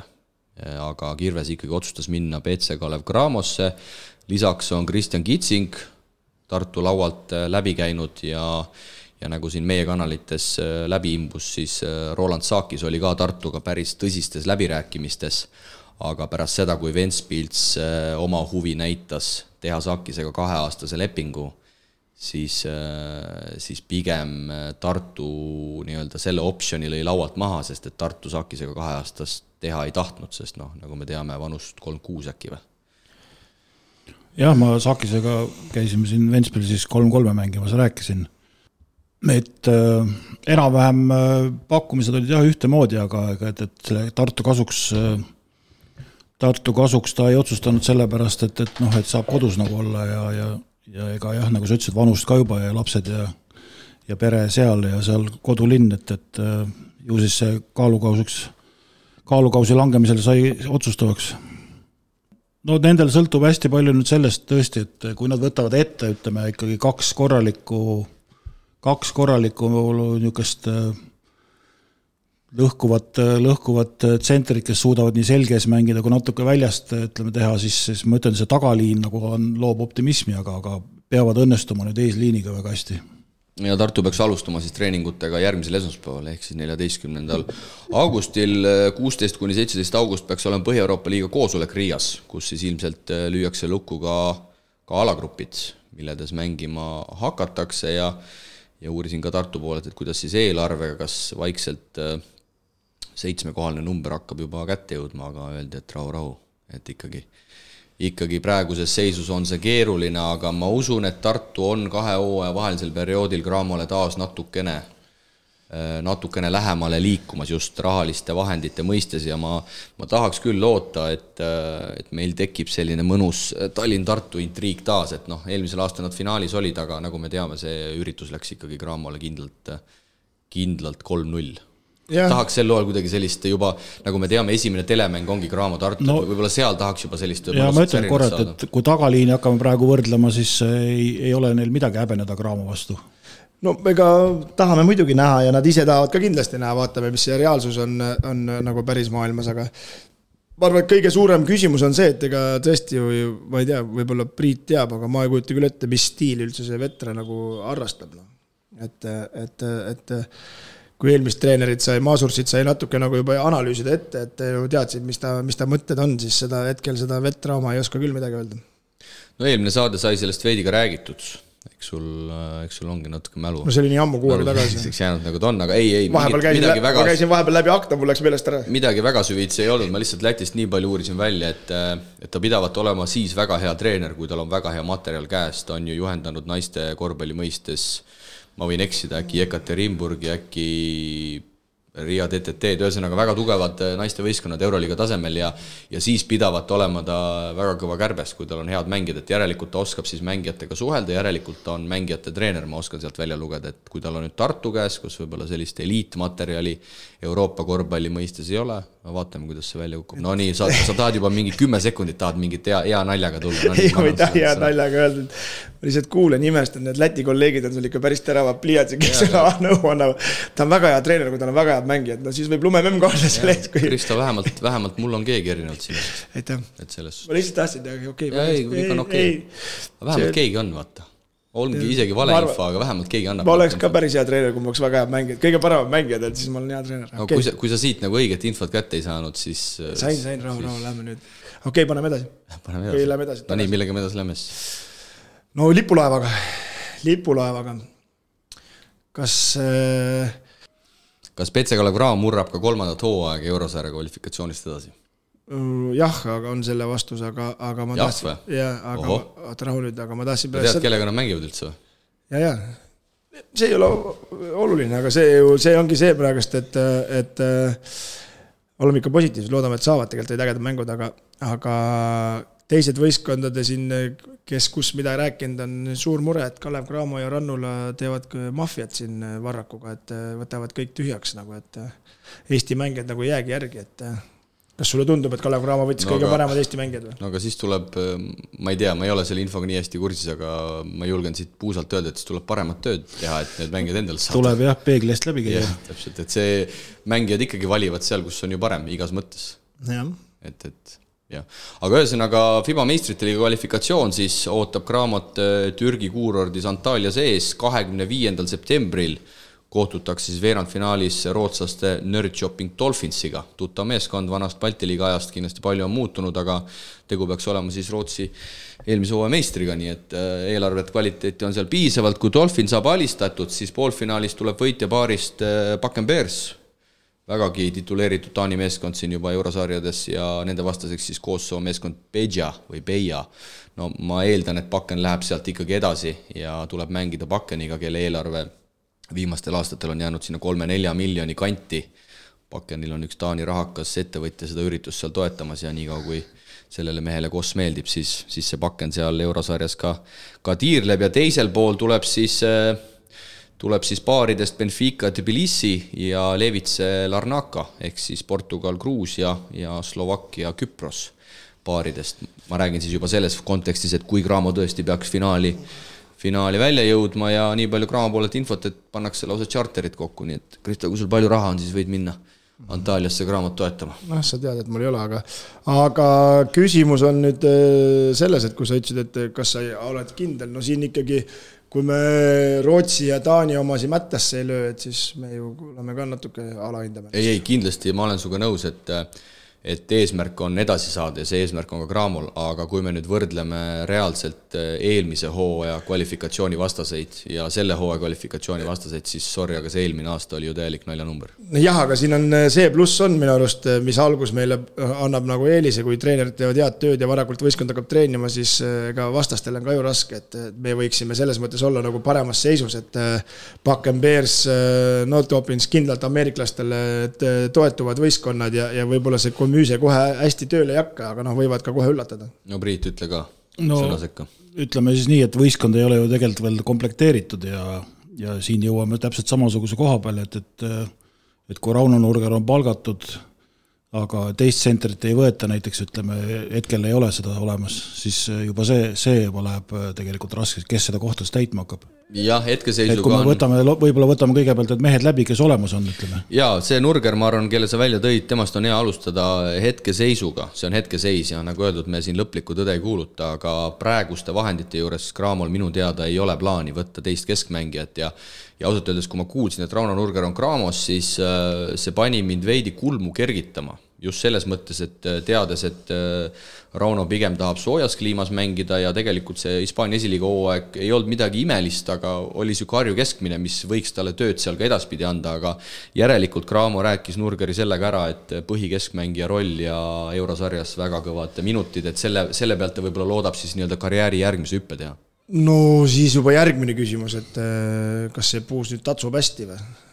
ma ei tea, sa pead suhtlema, kuidas no eelmine aasta ju kogu aeg kurtis no,, et jaa, puus ja nälle. ju, ju siis on puusavärk, et Meiers läks ära puusaga ja nüüd Nurger tuli oma no, puusaga. jah, see päkapikk Leismets oskab siis nende puusadega juba ringi käia, et paneb selle nagu tatsuma või. aga no kui nad lähevad Ra-, Nurgeriga, siis põhikeskmängijaga, noh siis kahjuks ma pean oma mõtted tagasi võtma. et hetkeseisuga on eesliin siis Nurger, Kirves, Hermet no tinglikult paneme ka siis Toomi, kes võib small ball'i puhul seal nelja peal mängida ja ja minu teada Audentse spordigümnaasiumist tuleb siis U kaheksateist noortekoondise liidermängija Siim-Martin Saadi, aga noh, tema muidugi eurosarja kontekstis, temast ei ole eh, mõtet rääkida. Ja siis eh, tagamängijate positsioonilt leiame, no mängujuhi koha pealt hetkel ma ütleks vaid Aleksander Kovliari, Martin Torbek on selline väga back-up variant selle koha pealt, ma ütleks, ja siis eh, ründavate tagamängijate kohal Mikk Jurkatam, Leemet Pökler ja noh, paneme siis Kaspar Kitsingu ka sinna, sinna ja, ja see info on küll olemas, et sinna positsioonidele üks ja kolm ikkagi kedagi vaadatakse, mis on ka loogiline. aga jah, ma arvan, et kõige kurvem uudis on see, et äh, hetkeseisuga Cramol keskmängija kohale lihtsalt äh, rahakest Excelis ei ole, et sinna kedagi üldse, üldse vaadata. et muidugi asjad võivad muutuda, eks sponsorid tulevad-lähevad, see eelarve pidavat jääma enam-vähem samasse suurusjärku, mis ta eelmisel hooajal, ehk siis sinna seitsmekohalise kohalise kanti, aga, aga ma ütleks kokkuvõtteks, et Eesti-Läti liiga jaoks on see võistkond juba päris head nägu, aga eurosarja jaoks pean silmas siis meistrite liiga jaoks, ei ole kaugeltki mitte, Fiba Eurocupi jaoks võib-olla isegi pusimise mõttes täitsa okei. Okay.. noh, ega läheb ikkagi raskeks, ütleme, ega eelmise aasta ju nägime ära, et, et et ega ainult meie ees ega ütleme, oli raske, aga võtame nüüd siit järgmise käigu, et äh, kust punktid tulema hakkavad. et äh, eesliinis ikkagi Konontšuki punktid on ju hetkel täitmata, noh. Van Beck oli ju väga terav, kelle pealt ei saanud abi anda. et nad peavad väga hästi õnnestuma, ütleme siis selle ühe ja kolmega, et see kolm peab olema väga kõva püss.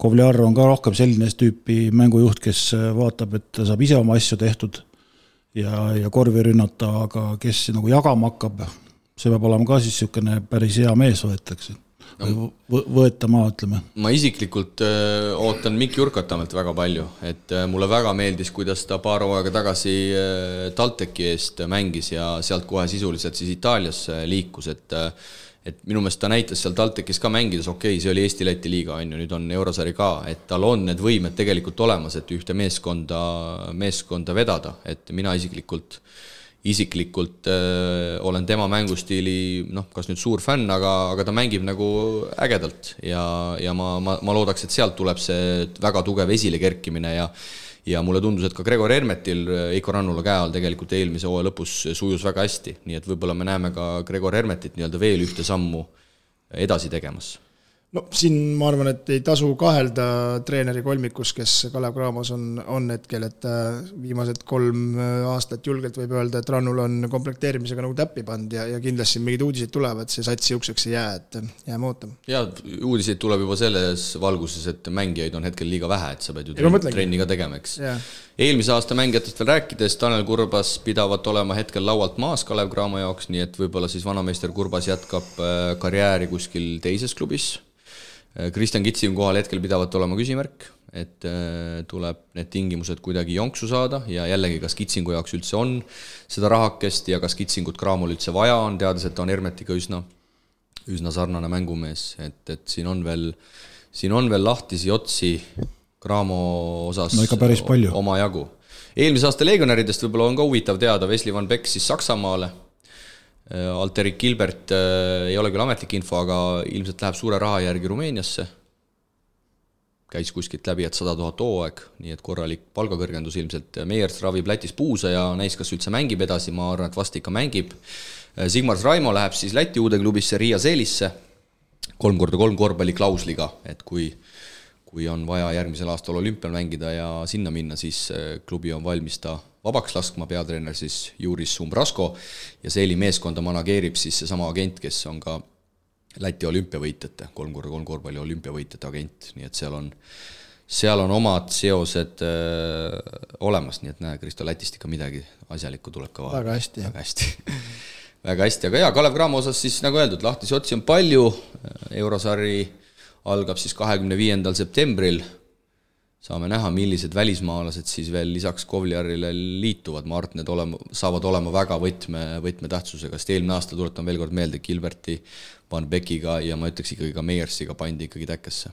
jah, kuigi alguses ütleme, et see Van Beck tundus, et noh, ei olegi nagu mängumees siin esimese kahe mängu jooksul, aga siis hakkas ju hakkas aru saama, mida treener tahab ja, ja seda ma ütlen veel, et ei tasu alahinnata siin seda Kalevi Cramo treenerite kolmikut, et no kindlasti see ei saa olla see võistkond, kellega nad plaanivad peale minna ja, ja, ja, ja vaatame. ja täna siis kusjuures Kalev Cramo minu andmetel hakkas süsteemsemalt, kollektiivsemalt äh, treenima, osad mehed muidugi peaks olema, olema koondises. Neid küll väga palju ei ole, aga, aga, aga sellegipoolest, nii et äh, siit tuleks nüüd see tänane esimene rubriik kokku võtta, siin on hirmus palju juttu tulnud, aga, aga paratamatult äh, kohalik korvpall meie kuulajaid ilmselgelt kõige rohkem kõnetab ja, ja patt oleks olnud jätta siin kedagi vahele või mingit infot vahele, et ma arvan, et siit ikkagi ikkagi oli, oli omajagu, mida rääkida, ma usun, et järgmine kord, kui me koguneme, siis me vaatame otsa juba ka Läti meeskondadele. ja siis täna... oleme juba targemad ka, kas see jutt, mis me täna kõik rääkisime, vastas ka tõele, eks. just, et väga paljud asjad siin kuulujutu tasandil, osad asjad on ka meie jaoks üsna kindlad, aga niikaua, kui klubid neid välja ei ole hõiganud, siis siis päris kivisse midagi raiuda ei, saa. aga läheme edasi ja meid ootab ees juba korvpalli Euroliiga korvpalli Euroliiga kuumimad teemad aitab mängumeestel teieni tuua Eesti Kütusepank. terminal Oil korvpalli Euroliiga üleminekutele ja uudistele on taas kord põhjust pilku heita, sest hetkeseisuga on taas kaks meie meest, nii Maik-Kalev Kotsar kui ka Sander Raieste Baskoonia meeskonnaga järjekordset hooaega Euroopa tugevaimas klubisarjas alustamas ja hooaeg algab siis viiendal oktoobril ja päev hiljem, kuuendal siis juba Kreeka derbi Panathinaikos versus Olümpiakos, ma arvan, et me väga pikalt siin Euroliiga rubriigis täna ei peatu, räägime võib-olla kõnekamatest üleminekutest ja uudistest ja, ja sellega piirdume. Ja kui nüüd sellest äh, esimese vooru Kreeka tervist rääkida, Kostas Loukas siis kolmeaastase lepinguga Olümpiakosest just nimelt Panathinaikosesse. huvitav, kui palju Slovkas äh, enne mõtles, kui ta selle lepingu allkirjastas, teades, kui kõva rivaliteet see ikkagi Kreekas on ja, ja teades, et selles rivaliteedis kohati võetakse ka käed ja, ja muud riistad käiku. Jah, see oli päris suur nagu üllatus ja seal kuskil toodi välja ka, et palju neid üldse neid mängijaid niimoodi liikunud on ja neid mega palju ei ole, et, et viimane oli ikkagi kümme aastat tagasi vist, kui niisugune no Spanu-, Spanulis tegi vist no neid on olnud, aga nad on käinud äh, nagu petekaks, ütleme ühe aasta ära ja siis on tulnud nagu teise võistkonda, et neid ikkagi on ja ega, ega see no Spanulis tegi ju samamoodi, aga tegi teistpidi vist. jah, tegi teistpidi, jah.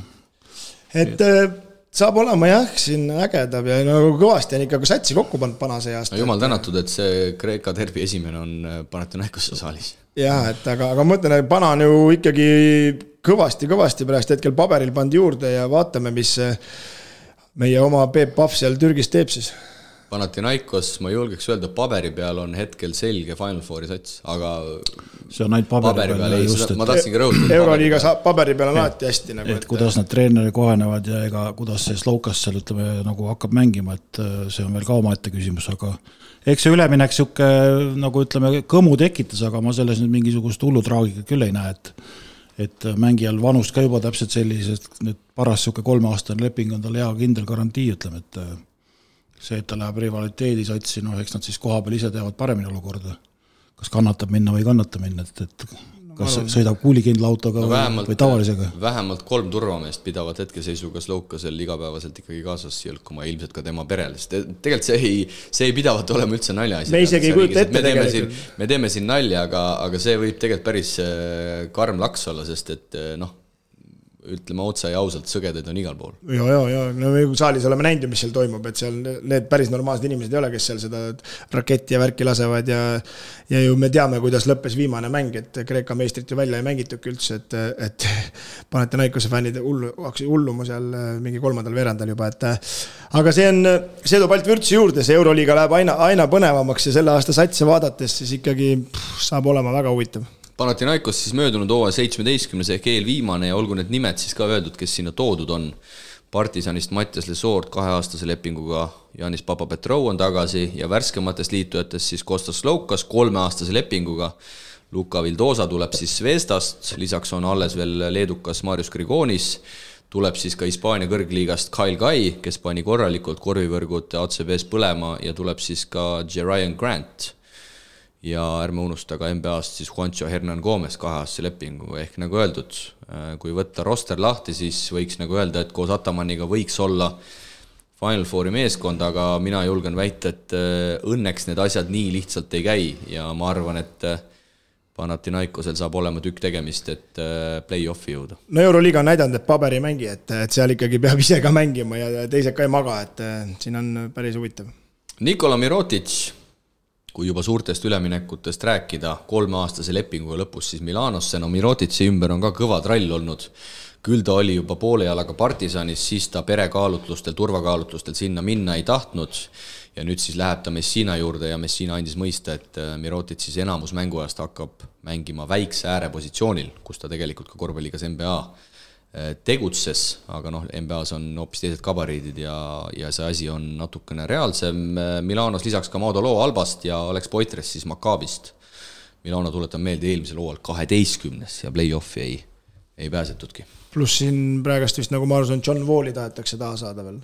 jah, John Wall on ka läbi käinud, küll mitte midagi liialt ametlikku. jah, et, et siin hakkasin mõtlema neid tagamängijaid ja neid NBA mehi siin äh, tuleb uksest ja aknast sinna, FS-isse läks mingi NATO oli äkki või, või, või...? Raul Neto. Neto jah. aga see mees NATO läks äh, Fenerbahcesse, kui ma ei eksi. jah ja no, Raul Neto läks Fenerbahcesse. Milano puhul võib öelda, et eelmine aasta ka arvasime, et on äge sats ja tõusevad, aga aga needsamad küsimärgid on ikka õhus, et et kuida-, kuidas need omavahel küll mängima ei, ei saada, et, et ei oska, ei oska nagu öelda, et, et aga hetkel küll ei näe, et nad midagi nüüd äh, kõvasti edasi lähevad. Kemba Walker läks siis Monacosse, kas ta oli eelmine aasta seal Salgrise radaril või kellel ta oli? Kemba Walker, mina küll ei tea, et oleks Salgrise radaril olnud, aga, aga tõesti, see Monaco tagaliin läheb äh, aina tummisemaks. Kemba Walker siis äh, kaksteist aastat korvpalligas NBA neljakordne allstar NBA keskmine üheksateist punkti ja tundub, et tuleb veel uus dimensioon siis tagaliini Mike Jamesi, Jordan Lloydi ja Elio Kobo kõrvale no kuidas siis see Obradovitš nad kõik nüüd jälle õnnelikud hoiab ja vot see on, see on hea küsimus. seal hakkab olema kuu ja. aega selles külmkapis nagu no, ilmselt äh, kui eelmisel hooajal ikkagi oli niimoodi, et üks kolmest, James Lloyd või Okobo oli pingil, ehk siis ta korraga neid kolme ei pannud, ilmselgelt teatavatel põhjustel, siis nüüd, kui Kemba Walker on veel pundis, siis mulle tundub, et väga palju hakatakse mängima ikkagi kolme tagumisega ja ja siis ma küsin tõesti, et kust see teine pall juurde võetakse. no vot ei tea, jah. saab põnev olema. äkki hakkavad Monacos trennid olema kahe palliga yeah aga siin on jutud käinud ka, et Valkeril on põlvedega ikkagi nii pahasti, et ilmselt toodi ta vaid Euroliiga jaoks ja ja eks seda materjali Monacol ka on, et äh, Prantsusmaa liigas siis võib-olla kasutada teisi mängijaid, sest tegelikult ju Strazel on ka seal tagaliinis veel ja, ja seal on neid Outara ja mehed, nii et seda, seda mahtu ja massi on päris kõvasti. on kõvasti.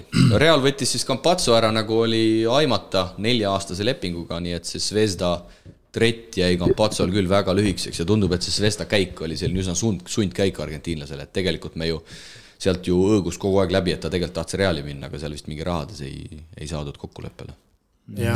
aga no Realile väga vajalik ikkagi Lullide Rodriguez'te kõrvale, kes noh, on küll väga head korvpallurid ja tassisid selle tiitli ära, aga paratamatult ikkagi iga aastaga jäävad jäävad taas äh, aina, aina vanemaks. no olümpiaakos, kus siis äh, Slovkas ära läks ja Slovkas siis nimelt ei olnud rahul oma rolli, ehk siis nende väheste minutitega ja selle Bartsokase nii-öelda selle taktikaga, et kümme minti mängid, kümme minti istud. no taha liini väga nüüd kedagi juurde ei ole selles suhtes võetud, et NBA-st ma sain aru, otsitakse Slovkasele asendajat, aga no hetkel on seal ikkagi päris korralik komplekt ka tagaliinis, Nigel Williams-Kost tuli siis Realist, Toomas Volkov jätkab, Isaiah Canan jätkab, McKissick jätkab ja Kreeka oma poiss, äh, kaitsespetsialist Laurent Saakis äh, jätkab, nii et siin ongi küsimus, et kas sinna kedagi väga nii, nii vaja on. ja Vesenkovi asemel siis äh, Luke Sigma tuli siis Albast üle ja jätkab ka Alex Peters.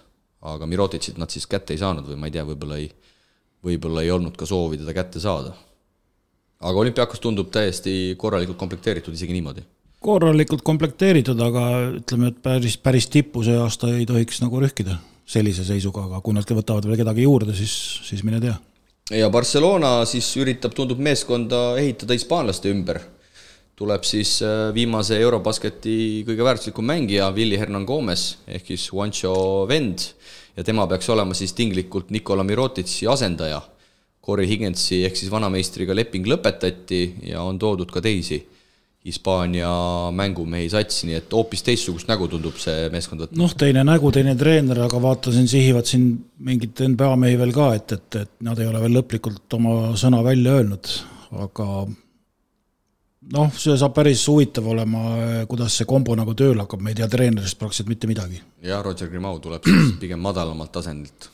muidugi mängumeeste tase on selline, et, et kui me võrdleme siin nüüd nagu Realiga, et ega siis väga suurt kukkumist ei tohiks tulla, aga aga ikkagi jah, ma ütlen, et nad ei ole oma viimast sõna öelnud ja me ei, ei, ei oska nende kohta nagu väga, väga seisukohta võtta. Žalgiris sisuliselt komplekteeritud, lahkuvad välismaalased Achille Polonara, Isaiah Taylor ja Tyler Cavanaugh ja Žalgirise osas siis ilmselt suurim küsimärk, et kuidas sellest Achilleuse rebendist taastub Keenan Evans, et kas kas ta jätkab samasuguse hooga seal tagaliinis, nagu nagu ta möödunud hooaja siis vigastuse tõttu äh, lõpetas, aga ütleme nii, et see Žalgirise koosseis äh, on üsna sarnane nagu eelmisel aastal, et ei oodanud ka eelmisel aastal keegi Max Wittise meeskonnast väga midagi ja ja ausalt öeldes paberi peal ei oota nagu hetkel samuti. no siin on jälle see küsimus, et kuidas siis see eesliinimees uus, äh, mis, mis nimi tal seal oli, et kuidas see hakkab nagu, et kas, et kas sealt punkte tuleb või ei tule ja kahekümne nelja aastane ameeriklane siis tuleb Türgi kõrgliigast.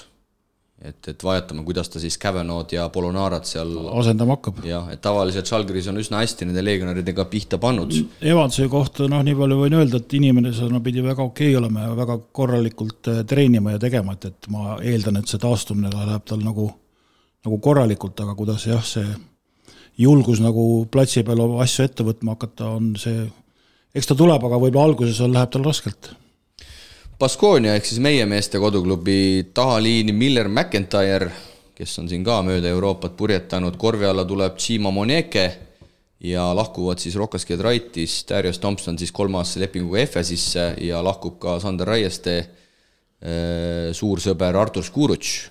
et, et Baskonia osas ka ma ütleks, et just see tagaliin, et see Thompsoni tühimik, teades, et Pierre'i ja Henry'd ju ka ei ole, et äh, see tundub olevat nagu kõige suurem murekoht. no siin paar päeva on mingid nimed läbi jooksnud, et nad ikka ka on turul veel aktiivselt tegutsemas ja vaatavad siin ka mingeid NBA mehi. aga Sverna Zvezda on kõvasti hullanud ja ja just tagaliini on ikkagi päris korralik punt kokku saadud, Milanost Shabazz Napier tuleb ka Virtusest äh, koju käima Milos Teodosic Nemanja Nedovic eelmisest hooajast, Realist Adam Hanga ja just nimelt siis Baskooniast Rokas Giedraitis. ja ärme unusta Zvezda poolelt ka Jago dos Santost, eelmisel hooajal siis Ulmiga Saksamaa meistriks tulnud äh, kas Brasiiliast, ma loodan, et ma ei eksi, igal juhul keskmiselt siis finaalis viisteist punkti ja valiti ka finaalseeria MVP-ks, tegu on siis meeter seitsekümmend kaheksa pika mängujuhiga ja, ja Kristo, ära vaata mind niisuguse näoga, ole kursis. ei, ma mõtlen, ma ei, ikka jah. aga tagaliin Zvestal tundub olevat päris on kõvasti vaeva näinud jah, kas see, kas see nende finantsi nagu ütleme, välja veab, ei tea, et, et aga kõvasti paugutavad igal juhul mõlemad Serbia satsid. no nagu sa ütlesid, kaksteist milli mängijate palkadel eelmises saates no,, et oli, aga ma ei tea nüüd, kuidas Theodosic need Ivanovitši kuuetunnised trennid muidugi vastu peab, ma arvan, et seal on mingid lepingusse mingi klausel sisse pandud, üle kahe tunni Theodosic saalis, saalis ja järjest ei ei viibi, no FS-i koha peal siis suurim küsimus, kas Tomson asendab Missitsit? no ma julgen väita, et asendab, et et ilmselgelt FS tõmbas selle, selle liikme turult, kelle, kes oli saada ja kes võiks see asendaja olla, pika lepinguga, kõrvale jäävad ka Shane Larkin ja Will Clyburn ja tegelikult selles mõttes gabariidilt ju Thompson Misitsiga üsna sarnane, et ka selline pikakasvuline mängujuht, suudab Larkinilt selgelt äh, survet ära võtta ka kaitses, ehk siis suudab pikemaid mängijaid äh, takistada. et äh, üsna, üsna loogiline käik tegelikult. päris hea käik tegelikult jah, aga noh, siin selles võistkonnas on jälle ka see, et, et uus treener ja ja mida, mida, mida ta nagu suudab nende, selle meeskonnaga nagu teha, et kas ta paneb selle koosluse mängima või ei pane ja pikkade osakonnas ütleme ka... nii, et nõrgemaks nad ei jäänud, aga oluliselt võib-olla nagu kuskilt tugevamaks ka ei läinud, aga siin ongi põhiküsimus, et äh, kuidas see treener hakkama saab. aga jah, seal korvpallis osakonnas ilmselt suurimad küsimärgid, kuna vanameister Dunston ei jätka, seal on, äh, seal on küll materjali, aga jah, ütleme nii, et võrdluses selle tagaliiniga, et kas, äh, kas seal suudetakse neid, neid piisavalt, piisavalt aidata mis veel, noh, Bayerni osas ka siin mingid asjad on läbi käinud peale selle, et Pablo Lasu uus peatreener, Maccabist tulevad Carson Edwards ja Devin Booker ja Leandro Polmara tuleb siis NBA-st, teda me mäletame mõned aastad tagasi Jassikevitši käe all siis Barcelonas. nii et igale poole on siin natukene midagi, midagi tilkunud, Brandon Davis siis Valencias, nagu teame, olgugi et Milanoga oli üks aasta lepingut järel ja suures plaanis sellega on asi läbi käidud, võib-olla Fenerbahce ka siit ära märkida, Sertatšan Lee Barcelonast tuleb, Jan Madar, keda ilmselt näeme siis sel nädalal ka Tallinnas mängimas, tuleb Partisanist ja nagu Kristo mainis siin väga akadeemiliselt, Raul Neto siis pärast kaheksat aastat NBA-s siis tuleb üheaastase lepinguga ka esmakordselt kusjuures Euroliigasse mängima, viimati oli ta ACB-s Murcia meeskonnas hooajal neliteist, viisteist. no seal mingisugused muutused toimuvad, et Galatese ja Ituudise vahelt vist on mingisugune must kass, musta kassi moodi asi läbi jooksnud, et vist läheb minema ja kuuldavasti läheb Partisani ja ja ma ei tea, kuidas ta selle koondise siis mingis nimekirjas teda polnud, et et, et midagi on seal toimumas. jah, Galates siis veel üks väheseid vabaagente peaks olema, kes ei ole ametlikult äh, kuskile alla kirjutanud ja äkki Kevin Pangose kohal ka veel, veel küsimärgid, nii et äh, midagi sealt turult on veel, on veel saada, aga nagu öeldud, ma arvan, et peamised üleminekud sai siit ikkagi ette kantud ja, ja paras hetk on siit. oota, trivia ka veel enne? no nii, aa, sa mõtlesid, et sa osaled ka selles rubriigis ikka? jaa, ei, ma jah, ma tegin, pidin vahepeal töötama. kas sa said need äh, nisurekkad praegu õiges suunas liigutada? kõik see toimivad väga, väga hästi on praegust, aga Makaabiga sainis äh, Tartu mees, teate kes? Will Reimann see Priit tegi, Priit tegi sulle kuu aega tagasi. kuhu mängima läks nüüd? kuhu praegu mängimas, Saint Quentini, seal, kus oli äh, Emmanuel Vembi. no vot. aga ei saanud hakkama. kõiki asju teate. ma olin ikka, ma olin ikka ajas maas, mul see telefon vist eelmisel hooajal äh, pallis, äh, pallis Iisraeli liigas ja kaheksa koma neli punkti, viis koma üks lauda aga jah, kolm aastat lepingut ja saadeti kohe Guantani laenule ja, ja Reimann ka ilmselt mängib Iisraeli eest nüüd siin äh, olümpiaturniiril. no ütleme, et see jäi meil mainimata, aga Maccabi on ka turul ikka päris kõvasti, kõvasti paugutanud. väserdanud. jah. et see tabeli, ütleme, ennustamine siin hooaja alguses läheb praegu päris, päris mõtet, raskeks. praegu ei ole mõtet üldse. ma, ma kirjutasin Jasikevitusele ka, aga ta ei vastanud mulle, et kuhu ta läheb siis või mis ta teeb. no üsna loogiline, et ta sulle ei vastanud, aga nüüd, Kristo, ikkagi laseme siit hooga edasi nädala tegijale paneb õla alla Poolsi.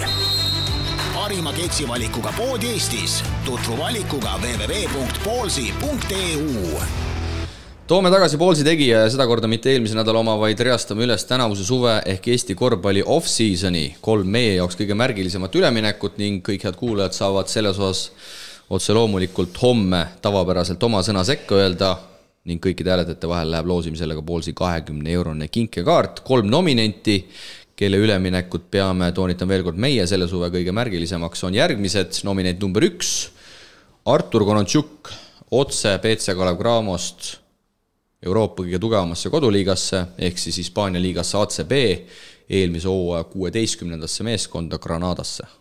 no üsnagi pauk luuavarrest, kuigi me ootasime Konontšuki minekut küll välismaale, aga ma arvan, et see on isegi üle ootuste.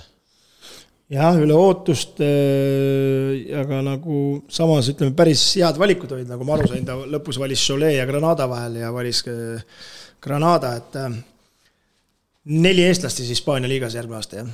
jah, hetkeseisuga küll. ei, neli, neli. neli ikka jah, see jah, okei okay,, neli jah okei okay,, ma panin pärast jälle aga vaata, see ikkagi, see Cholet näide ikkagi näitab, et kui Eesti klubi jõuab eurosarjas, vahet ei ole isegi tugevuselt neljandas, jõuab kõrgesse mängu, sest et äh, Artur andis mulle selgelt mõista, et see Cholet huvi tekkiski selle pealt, et äh, mängiti nendega poolfinaali. no reaalselt, reaalselt na oli näha, ütleme jah. oli pildil. et siia teda keegi vaatama poleks tulnud. täpselt, et oli, olime, olime pildil. ei no selles mõttes, et sa võid videosi vaadata ja teha, aga sealt jääb nagu teine mulje selles mõttes, et ja ikkagi vaadatakse seda passi ja siis minnakse mujale, aga kui sa oled nagu reaalselt oma silmaga näinud seda mängijat mängimas ja ja ta mängib päevast päeva samade vastastega, kellega sa mängid, et siis eh, ilmselgelt on selle huvi, huvi kõrgendus kohe päris märkimisväärsem ja suurem tõenäosus saada, jah. aga päris eh, kõva uudis ja loodame, et, et toimetab ikkagi vägevalt ja sealt alt tuld tiibadesse. ja treener ikkagi, noh, treenerid lubavad alati igasuguseid asju, aga, aga peatreener oli öelnud, et ma näen sind ikkagi põhiviisiku number kolmena. et äh, loodame, et Artur veab välja, aga aga minul isiklikult on küll Arturisse usku, mulle tundub, et ta on niisugune vägagi külmavereline mängumees, no vaatame muidugi, see roll saab olema seal hoopis teine, aga aga ma usun, et meil kõigil on pöidlad pihus ja, ja võib-olla selline hea sats, kust minema hakata, et ikkagi tabeli tagumise otsa sats ja, ja on lootust võib-olla neid minuteid seal ikkagi rohkem teenida, aga noh, see tase saab olema muidugi ikkagi ülikõva no seal saab ikkagi, esimese hooga ikka võib öelda, et sein on ees, et hoopis teised, teised vastased ja, ja igal pool nii trennis, aga loodame, et murrab sellest läbi ja ja no ideaalne koht, ütleme siin ennast veel rohkem pildile mängida, et loodame parimat. Nominent number kaks, Mikk Jurkatam, juba täna läbi käinud, nimelt tuleb siis Itaalia kõrgliigast Trevisost tagasi ja tuleb siis BC Kalev Cramosse, kus tema kanda peaks jääma päris, päris suur roll nagu ma siin isiklikult enne mainisin, mina ootan väga, et Jurkatam äh, tõuseb ägedalt pildile, nagu ta tegi seda ka TalTechis, nüüd on lihtsalt vaja seda teha veidi tase kõrgemal. no nüüd on vaja teha tase kõrgemal ja tuleb teha terve hooaeg. vaata, TalTechis oli selles mõttes hea, et alustas hästi, aga läks minema ja edaspidi nii hästi nagu ei läinud. Aga nüüd on nagu läbimurdehooaeg selles mõttes, et sa pead nagu terve hooaja tegema. ja euros, euros, Eesti-Läti liiga ausalt öeldes väga enam ei ei no kokkuvõttes no, pead seal ka võitma. ei, seda küll, aga ma räägin, et noh, tema on ikkagi, tema on toodud puhtalt nagu taseme mõttes jah, et peaks, peaks näitama ennast jah, ütleme Euroopa tasandil. et, et jääme ootama, aga ma usun, et sisu on olemas ja, ja noormängija ka veel, nii et, nii et andku ainult minna, nominent number kolm, Kristjan Kullamäe siis neljas mängija Hispaania kõrgliigast ja võib-olla tema üleminek nii üllatav ei olnud, sest tema läks ikkagi Leedu kõrgliigast Hispaania kõrgliigasse, nii et äh, sarnaselt Konatšukile see võib-olla see hüpe nii suur ei ole ja nagu me teame, Kullamäe on ju Hispaanias varem ka mänginud ja läheb tema siis Bilbaosse eelmise hooaja Hispaania kõrgliiga kaheteistkümnes meeskond. ja löövad kaasa siis, ma sain aru, ka seal neljandas. kuskil nad mängivad. Eurocupil ka, ka, et algselt vist oli isegi lepingus sees, et äh, peab mängima Champions League'i või Eurocupi ja tuli see paha info, et ei mängita kumbagi, aga vist seal neljandas eurosarjas saab vist ikkagi, saab vist ikkagi peale. ja nagu ennem kuskil... no seal neljandasse võib juhtuda, see on, see on ka läbi käinud siin, et võivad, võivad isegi juhtuda, et mõned Eesti mehed tulevad Eestisse mängima, kui, kui meie sinna ka peale saame. jah, sul on õigus, Carlos Jürgens ju äh, Nevesisesse, lugesin ette ka, et äh, Pärnu võib nendega kokku minna, Karl-Juhan Lips, Devin Harris äh, Bulgaaria meeskonnaga Balkan on täitsa olemas juba põhiturniiril FIBA Eurocupil, nii et, nii et see korvpallihooaeg võib igas mõttes kujuneda päris huvitavaks. tuua omasi koju tuua omasi koju, jah. nüüd hakka, nüüd hakkame Bulgaaria liigat jälgima. ja Kullamäe muidugi kasuks võib-olla nüüd viimaste uudiste valguses räägib see, et rootslane Luk-, Luka või Luke või Luka Hakanson vist Äh, lahkus Bilbao meeskonnast, see, see mängumees, kes meile siin äh, Unibet Arenal päris palju pahandust tegi mm. -hmm. et, et sellel positsioonil nüüd vakantsi võib-olla veidi rohkem, aga no ma usun Kullamäe eelmise hooaja esituste taustal, et ta peaks suutma ikkagi küll ACB-s ennast äh, pildile mängida. no samamoodi niisugune läbimurdehooaeg, et, et nüüd põhi on nagu ütleme, Leedus alla tehtud, liigat juba tunneb, tegelikult on seal olnud, võib-olla see ennem oligi natuke liiga vara, ütleme noh, loota, et, et nii hästi läheb aga nüüd on selles mõttes läbimurdehooaeg, et kui kui nüüd õnnestud, siis on uksed valla. ja tänasel päeval, kui Kullamäe peaks olema kahekümne nelja aastane, kui ma ei eksi, siis ma arvan, et et see tänavune hooaeg ilmselt näitabki suuresti ära, kas Kullamäe on nüüd Hispaania kõrgliiga mees ja püsib seal aastaid, aastaid, aastaid või siis ikkagi tuleb minna ma ütlen, et see on läbimurdehooaeg, eks, kui teed, teed see aasta ära, siis on uksed lahti aasta allapoole. nii, aga teie pakkumised, mehed, mis teie jaoksid kõige, no ma ei tea, märgilisem on selline väga lai mõiste, aga mille teie siit esile tooksite? no eks Arturi minek ikka, ütleme, võib-olla natuke liiga pikk samm, aga, aga samas kõik aduvad, et, et sellist asja iga päev ei pakuta ja ja, ja loodame, et äh, saab kõvasti, kõvasti juurde panna no ütleme, et see on ikkagi kõige suurem hüpe siin, ütleme, kui vaadata nagu mängijaid, kes kuhu liikus, siis et see on minu arust ka, et saab olema väga põnev vaadata ja, ja kuidas ta nagu nüüd seal kohaneb ja toimetab ja loodame, et ei tule tagasi nagu tavalised eestlased Hispaaniast. Õnneks ei ole Pedro Martines peatreener. jah, see, see mees saadab kõik eestlased koju yeah.. ilghooga võtab ja lubab mõisad ja kõik kokku, aga reaalsus on teine. aga saame näha, kas, kas meie kuulajad arvavad samamoodi nagu nagu meie eksperdid siin, siin saates, igal juhul homme tuleb siis pilt meie sotsiaalmeediasse ja üle pika aja saate Poolsi tegija rubriigis siis taas küll veidi teises võtmes, aga, aga ikkagi kaasa rääkida. mis liigasid me siis see aasta veel jälgima hakkame? Poola, Bulgaaria, Hispaania. ei no tööd on selles Leedu mõttes. liigat isegi saame hakata nüüd jälgima huviga. tööd on mulle meeldib see, et tööd on. nagu näha, sul kogu saate vältel on tööd kõvasti, no, igal, igal rindel. no töötame, töötame. nagu oled osav mees. aga meid on ees ootamas tänase saate viimane osa. mängumeeste torumured lahendab Infralink koht, kus poolkõva toruga ei mässata. usalda asjatundjaid kodulehel infralink.ee eestlased välismaal rubriik on tavapäraselt saadet lõpetamas, kui täna võtame peaasjalikult ette rahvuskoondise, kes juba mõne päeva pärast alustab Tallinnas Tondiraba hallis olümpiamängude eelkvalifikatsiooniturniiri. eile mehed natuke süvenedes, natuke kurvaks teeb, ma ütlen ausalt, ja kurvaks äh, otse loomulikult teeb ka see, et meil ei ole parimat koondist kohal, mis on iseenesest ju mõistetav. Maik-Kalev Kotsaril pulmad, mis äh, minu arvates on täiesti okei okay põhjus sellelt turniirilt puudumiseks. mina kindlasti seda arvamust ei, ei jaga, et äh, mis mõttes, et pulm ja sa ei tule, kuna pulma planeeritakse ikkagi väga, äh, väga pikalt, pikalt, pikalt ette, ette ja, ja peale korvpalli on elus äh, elus midagi veel ja pulm kindlasti on nendest asjadest üks olulisemaid, vigastuste tõttu meil ei ole siin mängijaid ja nii edasi ja nii edasi. aga mulle tundub kahjuks, et ka vastaste osas äh, ikkagi, ma ei ütle, et B-koondised tulevad, aga kui ikkagi Tšehhil on puudu nii Sataranski, Veseli kui Palvin, siis ma julgen väita, et Tšehhi võib olla isegi selle turniiri paberi peal number neli võistkond, Iisraelil on kamaluga mängijaid puudu, nende tagavara on lihtsalt, ma ütleks, selgelt äh, tummisem ja laiem. Ja võib-olla, et põhimängijate osas Makedoonia seis on isegi kõige parem, kui nii Dmitrijevitš kui ka DJ Shorts siis äh, Bonniga meistrite liiga võitnud mängujuht on ka rivis, et see võib-olla nende võimalusi isegi parandab, aga nüüd, kui neid koosseise analüüsida, siis enne, kui midagi on alanud ja enne, kui me tegelikult teame, millised on ametlikud koosseisud, siin võib veel ju igatpidi asju muutuda, juhtuda, siis ma julgen arvata, et äh, kaks favoriiti siit edasi pääsema võiks olla Eesti ja Iisrael olete nõus või vaidlete vastu? no väga pikk monoloog. ülehomme on äh, mäng Soomega, siis, siis me saame just vaadates siis, neid kontrollmänge ka, mis on seni toimunud. nojah, samas seda Ungari mängu vaadates, ega seal midagi erilist ju ka nagu noh, mingi põhjapanevaid järeldusi ei, seda küll, aga, aga samas ei saa ka midagi ära võtta, võeti, võeti kindlalt ära mõned ja, mängud. kindlasti Ungari ei ole selle turniiri kontekstis, ma arvan, meile mingi lakmuspaber, sest Iisrael võitis neid ka kahekümne kahega. Ja hakkasin eile vaatama seda suurepärast FIBA rankingut ja hopsti, Ungari on meist paar kohta eespool, mismoodi siuksed asjad küll olla saavad? Suurturniiridel õnnestuvad paremini lihtsalt. no viimasel et, ei õnnestunud.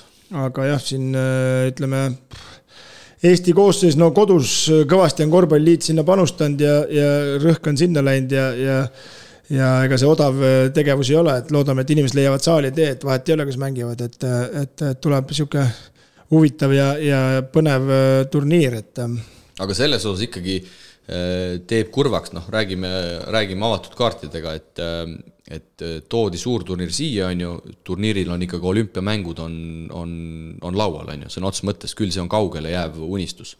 Aga lõpuks on ikkagi nii, et ei ole meil parimaid poegi ja ei ole ka ütleme, Veselit, Sataranskit, Palvinit, ütleme, keda siin nagu staaridest vaadata, et ilmselgelt ma julgen öelda, et ma lähen saali, ma ei tea, kas ma kõikideks mängudeks lähen, mina lähen igal juhul, aga arvestades, et tegu on augusti keskel toimuva üritusega, siis, siis siis kahjuks me ei, me ei näe võib-olla ikkagi seda taset, mida me, mida me tahtsime, tahtsime näha. no eks ikka tahad alati maksimumi, aga siin on paraku niisugune sihuke asi, et. Äh, natuke sihuke akende tunne tekib äh,, umbes, et kuskil on mingid Euroliiga mängud, et ei tulda või midagi, aga tegelikult no, see päris ega, nii ei ole. ega see suvine värk on sihuke raske.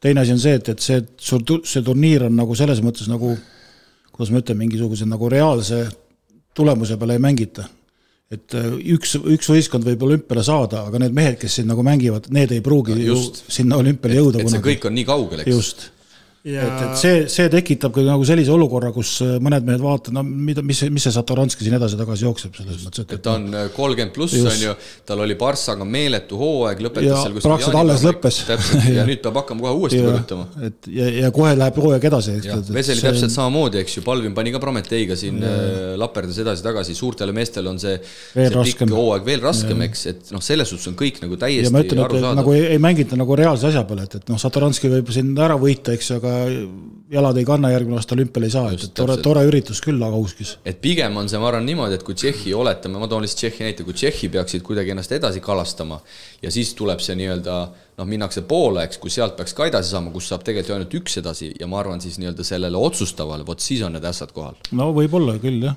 aga no, see okay, nagu... eks see ole elu paratamatu osa, et, et nii, nii käib. Lihtsalt meelde, et äh, millal see teatavaks sai, et niisugust turniiri mängima üldse hakatakse, kas see ei olnud mitte, et selle aasta sees ei saanud see teatavaks jaa, ikka, ikka, ma arvan et selle aastanumbri sees ei, aga see see tuli üsna, üsna hilja tegelikult ei tuli välja. vist ootamatult, kas see on mingi maikuus või kuskil või, või mingi ma, ei, ma siin ei taha, ma siin ei taha öelda ühtegi kuud, sest et ma tõesti ei aga see tuli kindlalt sellel aastal, eks ja, ja seda ma julgen küll öelda, et Jaa. see, see ei saanud varem tulla, veebruaris oli aken ju.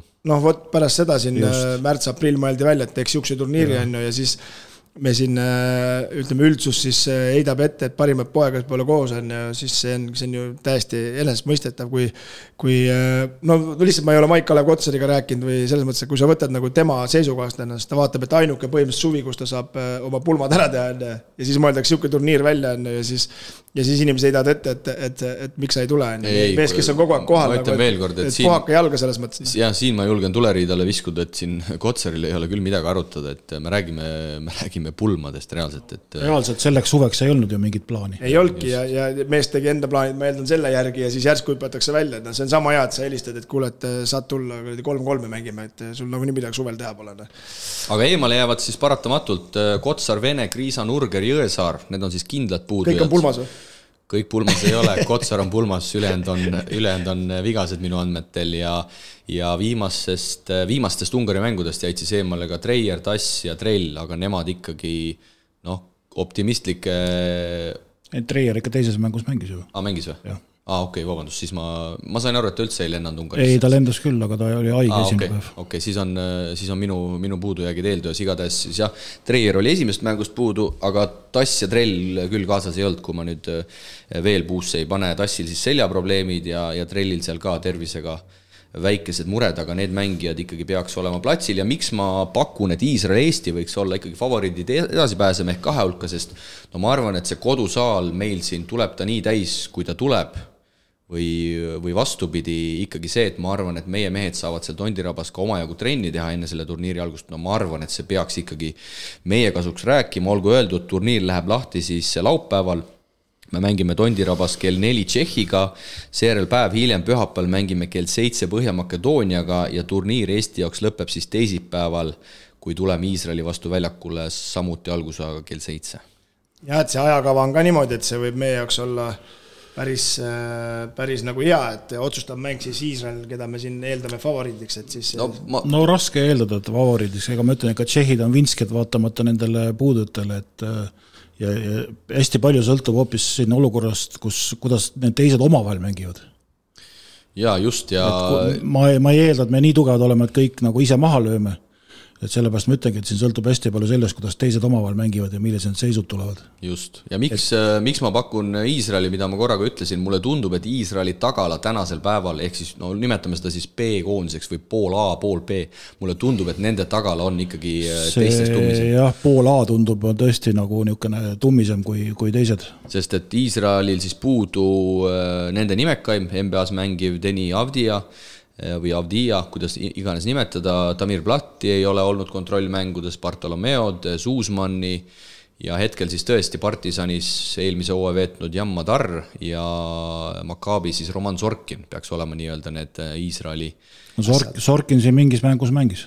Iisraeli ja nemad on aga nemad, nemad on ka selline, selline ütleme nii-öelda siis äh, stiiliharrastajad, kes võivad viimasel hetkel väga palju, väga palju juurde panna ja kaarte segada. just et siin võib tulla mõni mees tühja koha pealt äh, lihtsalt lisaks. aga senised kontrollmängud on ka näidanud, et et Iisrael on kõige tublimalt tegutsenud, Tšehhi on näiteks kaotanud Argentiinal neljateistkümnega, Belgiale kahele, Elevandilu rannikule kuueteistkümnega, Portugalile kaheteistkümnenda, kaheteistkümnega ja Tšehhi on võitnud siis kontrollmängus vaid Jordaaniat ühe punktiga, et ma arvan, et see ka ikkagi midagi, midagi näitab, olgugi et kontrollmängud on kontrollmängud, aga see valim siin Tšehhi puhul minu meelest nende mängude osas on juba nii suur et see midagi ikkagi näitab ja Makedoonias siis on kaks korda mänginud Poolaga, teine mäng mängiti alles eile, esimene saadi kindlalt kaheksateistkümnega eile saadi lausa kolmekümne kahega, aga kui ma ei eksi, siis ei Dmitrijevitš ega Shorts ei mänginud, mänginud eile Poola vastu, nii et äh, mingis mõttes on need kontrollmängud petlikud, aga vaadates kõikide meeskondade koosseisude probleeme, siis äh, ma ikkagi oleks Eesti osas optimistlik, et me peaks suutma siit kahe hulka äh, minna ja mängida siis Poolas, kus on siis juba poolfinaal, finaal ja ainult siis selle finaali võitja siis pääseb sellele, kuidas öelda siis päris juba kvalifikatsiooniturniirile. sellepärast ma palju ütlen, mänge, aga, aga millal see ükskord tulemuseni ei jõuab? vot see ongi, et, et nagu otsest nagu tul-, resultaati pole sellel turniiril, et see sellepärast neid ärajääjaid on nii palju. just, ja kolmapäeval mängime siis veel võõrsil Espos Soomega ja ja nagu nägime, siis kolmeteist tuhande pealtvaataja ees Soome pani kodus Leedu Jantuneni lõpuviskega kotti, nii et äh, Soome, kes läheb siis MM-ile, on ilmselt meie jaoks juba hoopis teine lakmuspaber kui Ungari, sest kogu austusest Eesti korvpalli vastu Ungarit me suures plaanis peamegi niimoodi võitma, nagu me võitsime. Ungarit võiks võita, aga seal, kui vaatasin neid mänge, siis ja võrdlesin tempot, siis ma päris, päris karm tuleb see kolmapäev. no me teame väga hästi, kuidas meil viimasel ajal soomlastega läinud on, et et see on päris korralik äh, proovikivi ja, ja siit Eesti koondise juurde veel mainiks ära selle, et äh, selgusid siis kõik kolmkümmend kaks järgmist Euroopa meistrivõistluste kvalifikatsioonil osalevat koondist ja kusjuures äh, alagruppide loosimine on samuti homme Münchenis nii et äh, nii et täna peaks tulema välja siis tugevusgrupid ja kolmekümne kahest koondisest, kes siis valikturniiril osalevad, kakskümmend neli saab EM-ile. ehk siis äh, noh, jällegi, kui me tahame endast kui korvpalliriigist midagi arvata, siis EM-ile pääs, ma julgen väita, et on meie jaoks ikkagi kohustuslik. no viimased äh, turniirid on näidanud, et võiks olla, võiks olla kohustuslik ja, ja kui kõik terved püsivad ja ja saame oma parimate poegadega minna siia kõikidele mängudele, siis ma ei näe mingit põhjust ja, ja ma ei näe üldse põhjust, miks me ei võiks olla seal top kuusteist sats edasi. Ja esimene aken on siis alles veebruaris, nagu me teame, siin Euroliigaga üritatakse ära klaarida ja tundub, et see ka õnnestub, nii et novembris ei mängita. mängitakse kaks tuhat kakskümmend neli veebruaris, siis kaks tuhat kakskümmend neli novembris ja viimane aken on siis kaks tuhat kakskümmend viis veebruaris ja kaks tuhat kakskümmend viis on siis ka EM. Küpros, Läti, Poola või ma ei taha puusalt panna, ma võin eksida, Soome, oli Poola või? või oli Tšehhi? äkki oli Tšehhi. kontrollin kohe üle. Proovime mündi visata. kas Poola või Tšehhi, ma ei Ei tea sellest midagi, aga ei taha eksida. no, eks ta ikka Tšehhi oli seal Poola piiri ääres, eks. aga, ega jaa, ei meil ikkagi, ma ütlen, et see, kui nüüd see saab see Euroliiga ka ära klaaritud, saab selle asja toimima, siis, siis no ma ei see näe ei pruugi nii rõõmus olla, et kui Baskooniast pole mitu aastat äh, välja lastud, siis äh, ei, ei, ei pruugi ka jah, see see on, päästa. see on eraldi case juba, aga lihtsalt vahele jah, Poola ikkagi on see neljas äh, korraldaja ja ja pigem me peame siis lootma, et me ei, me ei satu korraldajatega ühte alagruppi, sest et nagu me teame, korraldaja läheb igal juhul edasi ja seal võib see rumalus tekkida, et korraldaja jääb viimaseks, oletame, me jääme kolmandaks ja me ei saa, sest et korraldaja tõstetakse meid igal juhul ettepoole, et et ma ei tea, kuidas need tugevusgrupid tulevad, need pidid täna välja tulema, aga ma loodan näiteks, et me Küprosega kindlasti ühte alagruppi ei satu või ma ei tea, kellega iganes nendest, et lihtsam oleks, mulle tundub talupojaloogia järgi, et lihtsam oleks mitte sattuda korraldajatega ühte alagruppi, siis on ikkagi tõenäosus natukene see suurem. on muidugi päris hea, et nemad ka mängima peavad. ma ise mõtlengi, vanasti said valida veel kedagi nojah, eks seal on vaata see jälle, et tahavad ka kätt soojas hoida, et see on ilmselt see aga mitte millegi peale ei mängi Ja,. no ei no see on, me oleme sellest, me oleme sellest rääkinud, et see, et sa annad ühe alagrupi Küprosele korraldada, kes kes saab seal ikkagi sellistelt äh, tagumise otse Euroopa riikidelt kolakaid, siis noh, see on ikkagi, see on huumor kuubis ja see on money talks, on, on selle nimi. noortekoondised ka veel kiirelt, enne kui punkti paneme, tänane saade läheb väga pikaks, aga, aga eks kuu aega on ka, kuu Mate- aega on ka eemal kogutud. ja ja siin on see rääkimisvajadus, eks. jah, eriti eriti minul, sa tahad juba ära minna. ei taha, ei taha. hakkame ülevalt pihta, U kakskümmend noormehed siis A-divisjon kahjuks siis äh, hästi ei läinud, viimane koht kuueteistkümnes, seal oli omaid tegureid, Henri Veesaar sai turniiri alguses kohe vigastada, lisaks ka Kaspar Sepa vigastus, aga aga ei suudetud sealt ikkagi seda püsimajäämist välja võluda, võideti küll alagrupis Montenegrot, aga sellest ei piisanud ja olgem ausad, ülejäänud mängud tulid üsna kindlalt tuppa. no TalTechi, TalTechi mängujoonis ei toiminud, ütleme, et ainult tagumistega Euroopas ei ole midagi teha. ja, ja nagu, nagu head maitset suhu ei jäta, tuleme ausad, et äh, tulemus tulemuseks, aga aga no ütleme, kui seda materjali vaadata, siis äh, noh, okei okay,, vigastused ikka juhtuvad, aga kuidagi oleks tahtnud rohkem, et äh, võib-olla Kuuba mängis kõige paremini seal oma kohad välja, aga ja tänu sellele sai ka rahvuskoondise kandidaadiks. jah, et aga, aga üldiselt ikkagi, ikkagi jah, ei, ei olnud noh, tahame püsima jääda. kunagi pole püsima jäänud, kui U kakskümmend tuleb, et eh, kolm korda olen mänginud, kõik korrad olen välja ka kukkunud, et eh, karm. jah, peab tõdema vist, et äh, eks see B-divisjon ongi meie koht, et vahepeal mingid vanused meil sähvatavad, viivad meid A-divisjoni ja kui nüüd minevikku tagasi minna, siis reeglina me sealt ikkagi järgmisel aastal pudeneme, et väga harva on see, kui me suudame seal järgmine aasta ka püsima, püsima jääda, et niimoodi paratamatult väiksel riigil see asi kõigub ja ja, ja selle mängupildi järgi ma võin öelda küll, et meie koht on ikkagi B-divisjonis, vähemalt sellel, sellel aastakäigul. selle materjaliga ei olnud meil küll midagi teha. kurb on, et meil pole nagu niisuguseid domineerivaid mängijaid, et, et teistes võistkondades ikka siuksed. ei, ma ei tea, kas minusuguseid, aga ma mõtlen just nagu tagaliinis mingeid vendasid, kes ikka Euroopas ka suudavad nagu ennast kehtestada, et. aga no me oleme sellest rääkinud, et millistest võistkondadest nad tulevad üldse et meil ei ole ju meistrisaare kogemustki praktiliselt no..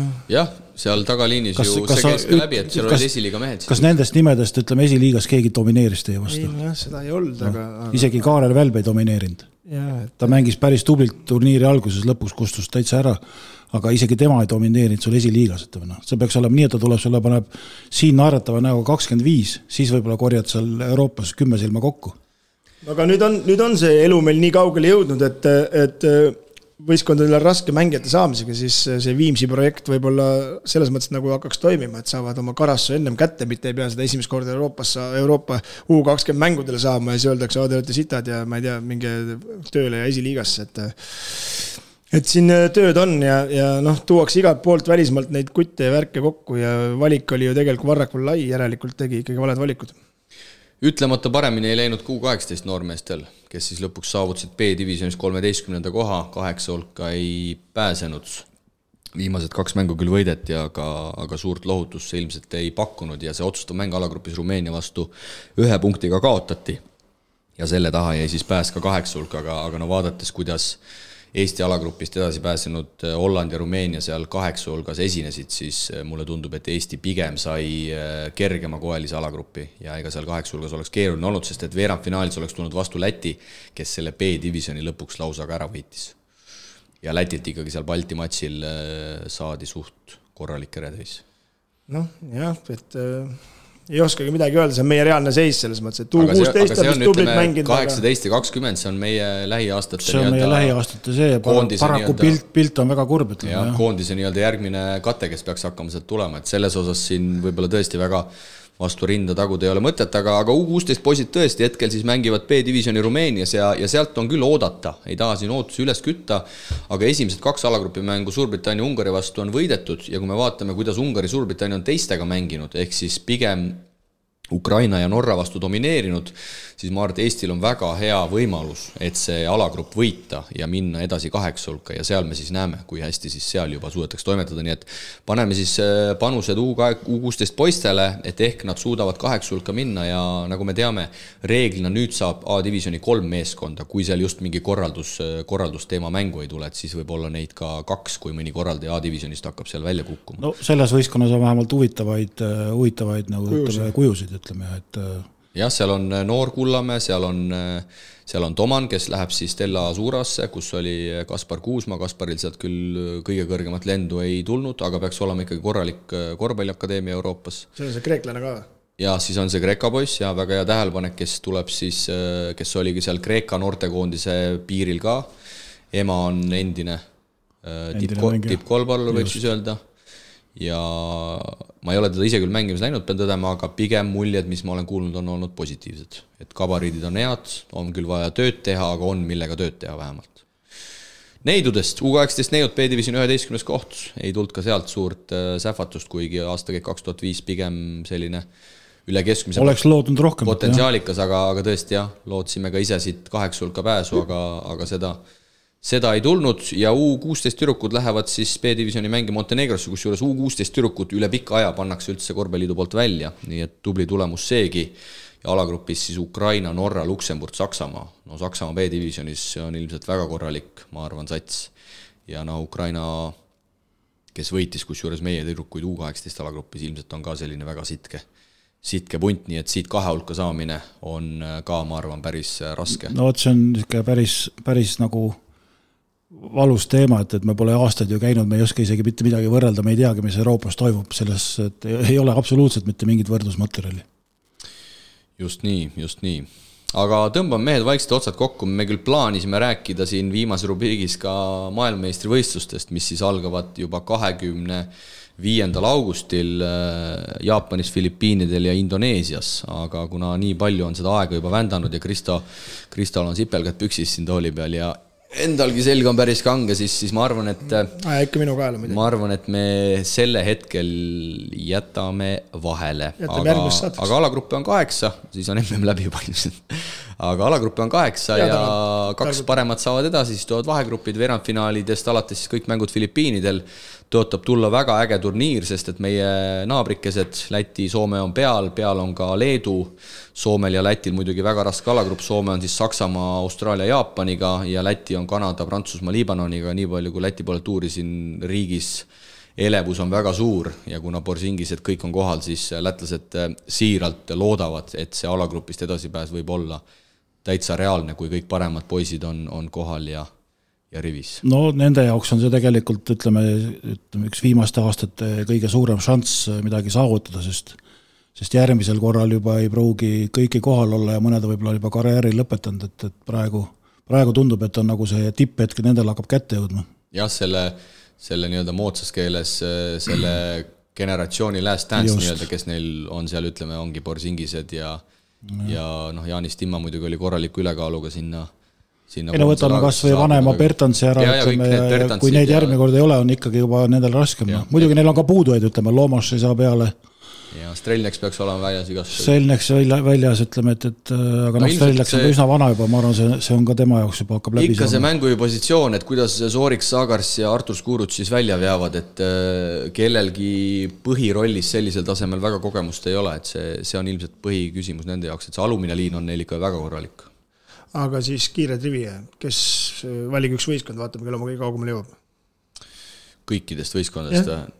ära mingi sada aastat mõtle, ütle kedagi. ja ei no ikka natuke peab ikka mõtlema ka, no Lõuna-Sudaani ma ei pane, need on FIBA rankingus kuuskümmend kaks, me oleme Eestiga nelikümmend neli, ma ei tea, kuidas need peale said ma siis seda ka ei vali, kui sa juba niimoodi mulle hakkad selle ette ütlema.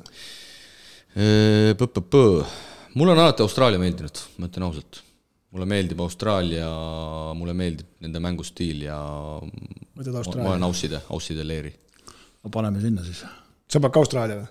No ei no valike mingi teine võistkond. no kui ta tahab No kui ta tahab Ei, Austraalia no miks ta ei valida Peate siis? kõik mõlemad Austraalia. ei vaata, Austraalia, Austraalial on kõvasti, kõvasti ütleme näppude vahelt ära läinud, aga nende üldine koondise tase on alati olnud selline, et, et nad on kogu aeg ikkagi nagu head ja tipus. et, et, et ka nendel on täpselt nagu Lätilgi, et, et kõva pauk, okei okay,, ma panen siis Läti peale siis, et sinu rahustuseks. okei, okei, ma et panen. Läti üllatab, Kuurus teeb taga niisugust imemänge, et, et hakkab tulema. sa paned Roheneeme saared või? ei pane, Need on ju vapsi kuuskümmend neli FIBA rank, jaa, ma võtan Sloveenia.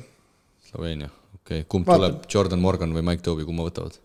Morgani, Morgani, okei okay., kus Morgan mängib? Euroopas. napilt ei olnud. okei, aga ei, kindlasti tuleb äge turniir, neid mänge saab äh, näha ja eks see algus on natuke naljakas, ma arvan, seal on ja seal tulevad laksud tasemed. ja eledad laksud kui tulevad me. noh, ma ei taha midagi öelda, aga Prantsusmaa minu arust tegi siin juba rekordi ära või, kontrollmängudes. jaa, et, et, et seal juhtuvad ka paar niisugust mängu kindlasti sisse. just esimese alagrupi faasus tulevad kindlasti eledad, eledad laksud, siis kaks lähevad edasi, tekivad uued alagrupid siis, ja need siis on hakkavad okeid juba ja ütleme nagu mängud pihta. Need on, need on väga okeid ja selgelt hakkab, annab tooni ka see, et üks äh, bracket'i pool on selgelt äh, tummisem kui, kui teine. Ehk siis A, B, kes lähevad kokku CD-ga, on ikkagi lahjemad kui E kuni H, kus on seal Hispaania, Brasiilia, Kanada, Prantsusmaa, Austraalia, Saksamaa, Sloveenia. asi kirjab, ma lootsin, mu Sloveenia on teisel pool, aga ei olnud. on päris julm jah. Okei. nii et, nii et me valisime kõik selle poole, kus on, on karm, karmim andmine. aga Kristo, ei hoia rohkem kinni, tahad sa midagi meie tulistele kuulajatele öelda, see on, see on rekord, see on rekordajaline saade, ma võin öelda. päikest kõigile ja kuulake rahulikult ära ja tehke trenni ja sügisel näeme. Priit Tartu poolelt midagi. ma ei tea, see trenni jutt hakkab juba ära, ära. Nemad, teised teevad, mitte mina. Aa, okei, siis- inimestele, siis meie kuulajatele, sõidavad rattaga, Siis- jooksevad, siis kuulavad. soovime ainult äh, jõudu ja edu. mis sa sellest tead? Head kuulajad, nüüd hakkame küll lõpetama, oleme teiega tagasi ilmselt juba üsna pea, kui ametlikult on algamas Mängumeeste korvpallikood podcasti uus järjekord siis juba neljas täispikk hooaeg, mis läbi saate meiega veeta tavapäraselt kõik nädala algused. seniks aga veidi veel kannatust, uus korvpallihooaeg pole enam mägede taga, täname kuulamast, püsige tublid ela Unibet tv-ga kaasa suurimate korvpalliliigade mängudele. Unibet, mängumeestelt mängumeestele